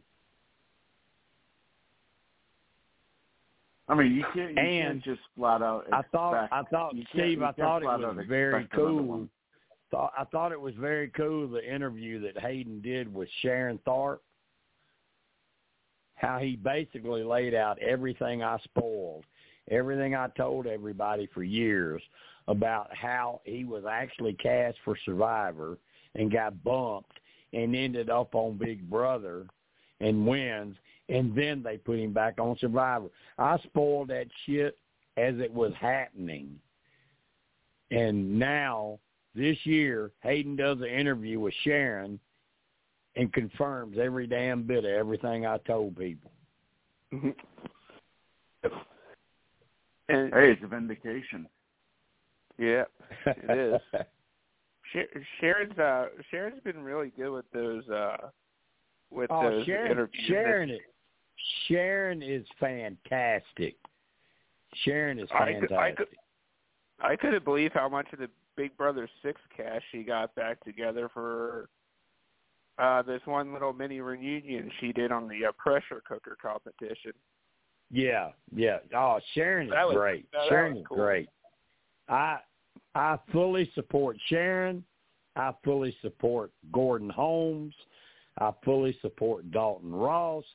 I fully support, what's his name, Mike Bloom? Yep, that's it.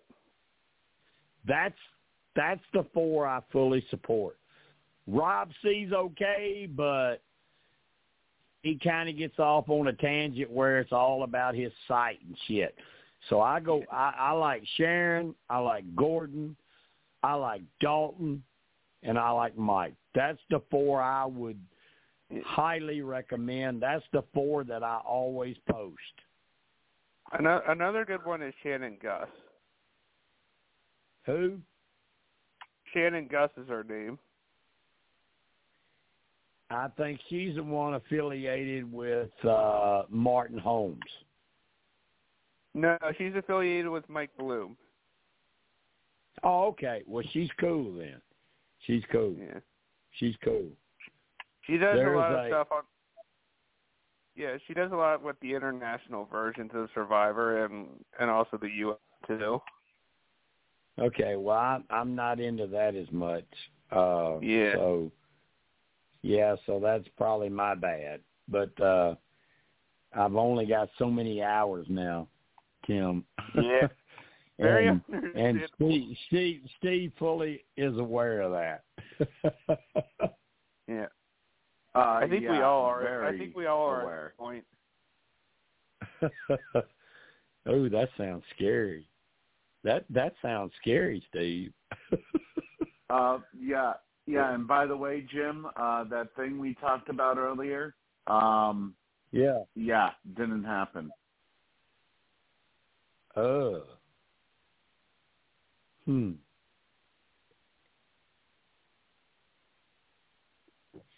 Go home. I was keeping an eye out. So. Okay, well that's a good thing though, right? Yes. Okay. And at this hour of the night, it's a really good thing because that means bedtime.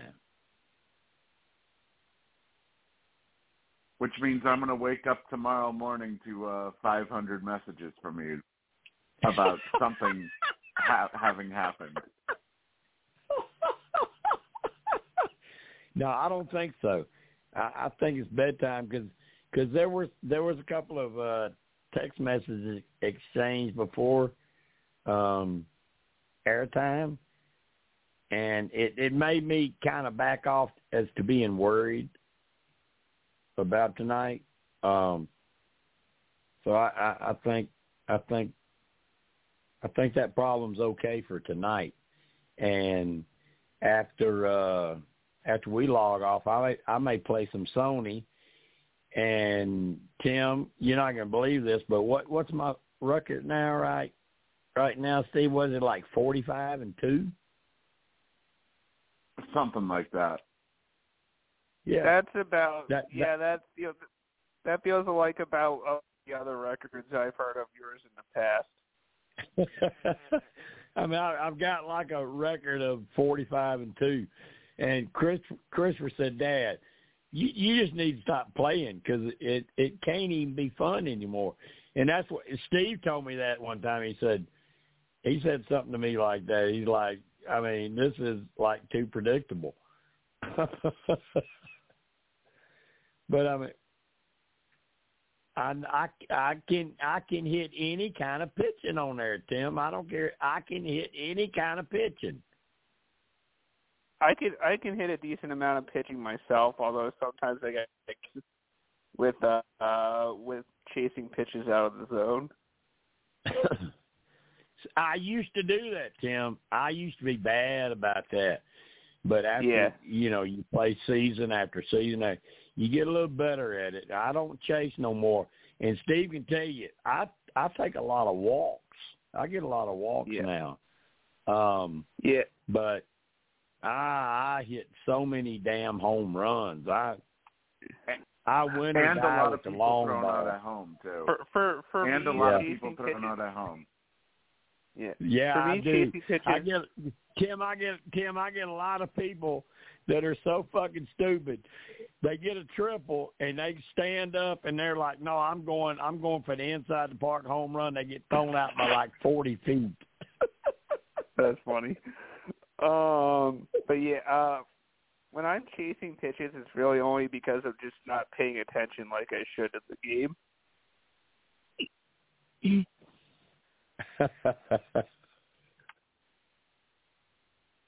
But I mean, it is weird. And Steve can tell you, after I won last season and I moved into this season, I traded off like 4 or 5 of my superstars and just brought in. Oh, it was more.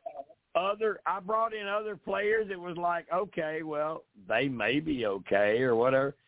And I'm better this year than I was last year. Crazy. It is. It's weird. I'll tell you this. If we could go by my Sony, I would love to have that outfielder from Baltimore named Santander. I'd love to have him. Oh, Anthony Santander? He's a decent player. Oh, my God. He's killing it.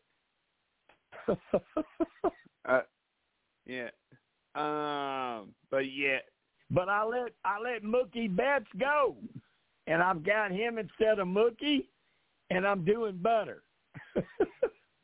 I'm already looking forward to the start of baseball season. Yeah, but your team don't even know where they want Harper to play. Is he an outfielder or a first baseman? I would honestly keep him in first base. Our right fielder, Castellanos, literally made 0 errors last year. Yeah, but so what do the Phillies do now? You had the best team. You had the best team. Yeah, what are you going to do? We just unfortunately lost. What are you going to do? Who you going to try to add? What are you going to do? Or are you going to be smart and just say, let's bring everybody back because we fucked it up and we'll do it better now? My guess is they are going to sign a closer and see it possibly a starting pitcher or two. Are they going to lose Nola? I think so because he wants too much. He was looking for like an 8 year or two. Yeah, Nola was looking for like an 8-year, $200 million contract or something like that. And for someone who's 30, I would not go 8 years at all. I agree with that. I've always thought Zach Wheeler was better than him anyway. Oh my God, Wheeler is insane. Yeah, he's like your version of Nate Eovaldi, except Nate Eovaldi, Nate Eovaldi will go out and pitch you 6 or 7 innings, and then the next day, if it matters, he'll come out of the bullpen and give you another 2 or 3 innings. And here's the thing: Wheeler has a lower WHIP in the playoffs than Mariano Rivera. Oh, but Tim, though, yesterday you said it was impossible for Eovaldi to do that. Shit. Nate Eovaldi in the playoffs? They ain't no better. I think Wheeler was Eovaldi in the playoffs. I saw Nate with Boston. Start a game, with 7 innings, win the game, and the next game, the next day, not even a day off, the next day, come in relief and throw 3 innings. If anyone's better than Eovaldi, it would be Zach Wheeler. Shit, Zach Wheeler ain't going to come in relief like Nate did. I'm just telling you, Nate's a damn bulldog. He don't understand this shit about total pitches or days off. Nate will pitch for you every damn day of the week. Yeah. Wheeler actually came out in relief in Game 7. Pitched something like two and a third innings in relief. All scoreless. I'm telling you, if I was the owner of a team or I was starting a team, I'm getting Nate Eovaldi. That guy's a winner. You look at the championship game they won. He struggled the whole damn game. He pitched 6 innings, struggled the whole damn game. Couldn't find his control. He only gave up 4 hits, but he walked 5 guys in 6 innings, so he was always in trouble. Didn't give up nothing. Yep. His best inning was his last inning, the 6th inning, 3 up, 3 down. That's Nate Eovaldi. Yeah. Jim, he's a winner. Not according to John Henry. I still laugh at the fact that 5 years ago the Phillies tried to sign him as a closer instead of a starter. I'm telling you. That is how dumb our previous GM was. I'm telling you, and next year he'll have another good year. The whole thing that happened with Nate, the whole problem that happened with Nate was he had to have arm surgery. And everybody got scared away. Boston signed him. They took a chance, and he gave Boston what they needed. He gave them a damn World Series. He threw his arm out there every damn day in the playoffs, the World Series. Yeah. Yeah, next year and they rewarded him. They rewarded him by telling him bye.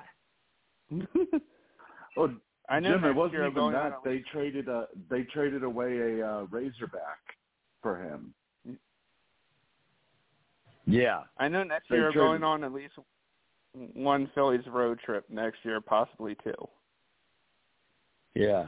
So that'll be fun. I mean, man, I will forever be a Nate Eovaldi fan for what he did for Boston and what he's still doing. He's still doing it. Yeah. Crazy, really. He's a stud. I mean, it's like you heard all the interviews. You heard Bruce Bochy, you heard the pitching coach Mike Maddox. They were asking about Nate, and they were just like, "Oh, we know Nate. We knew what he's going to do. We wasn't worried about it. We knew what he's going to do."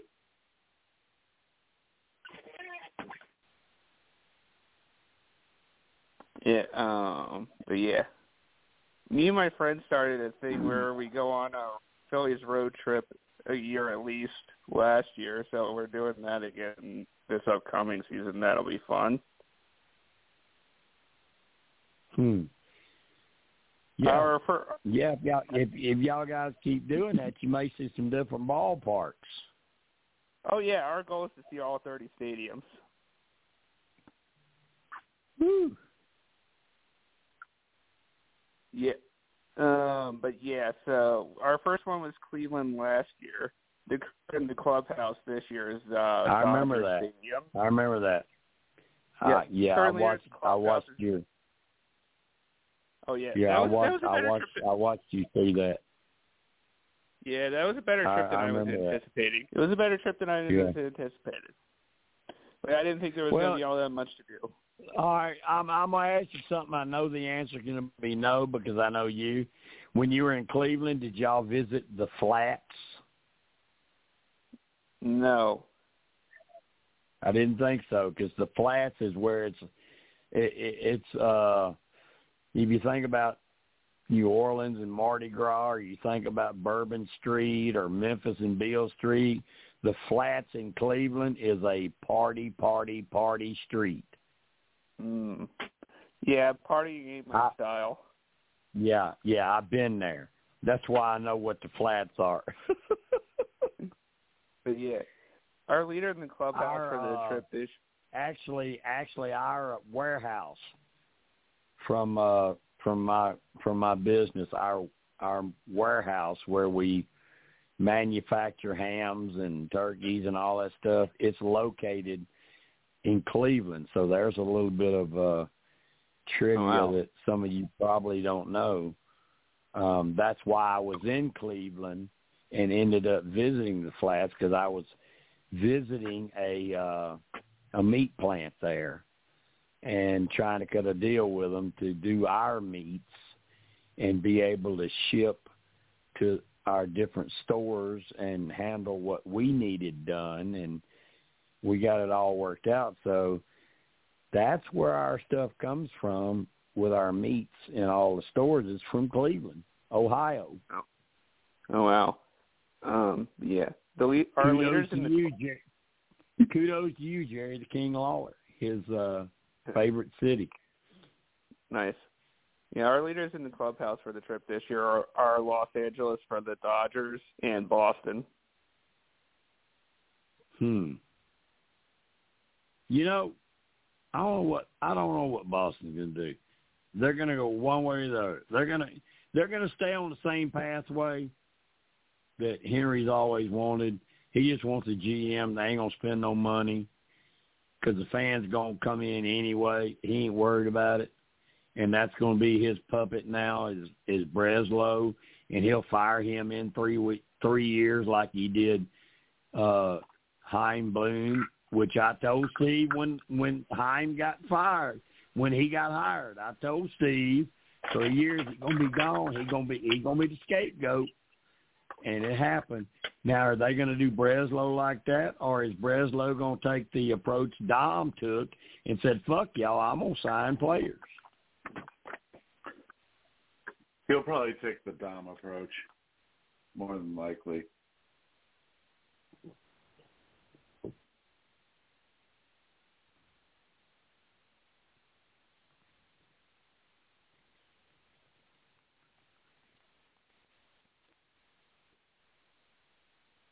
With the Lucky Land Slots, you can get lucky just about anywhere.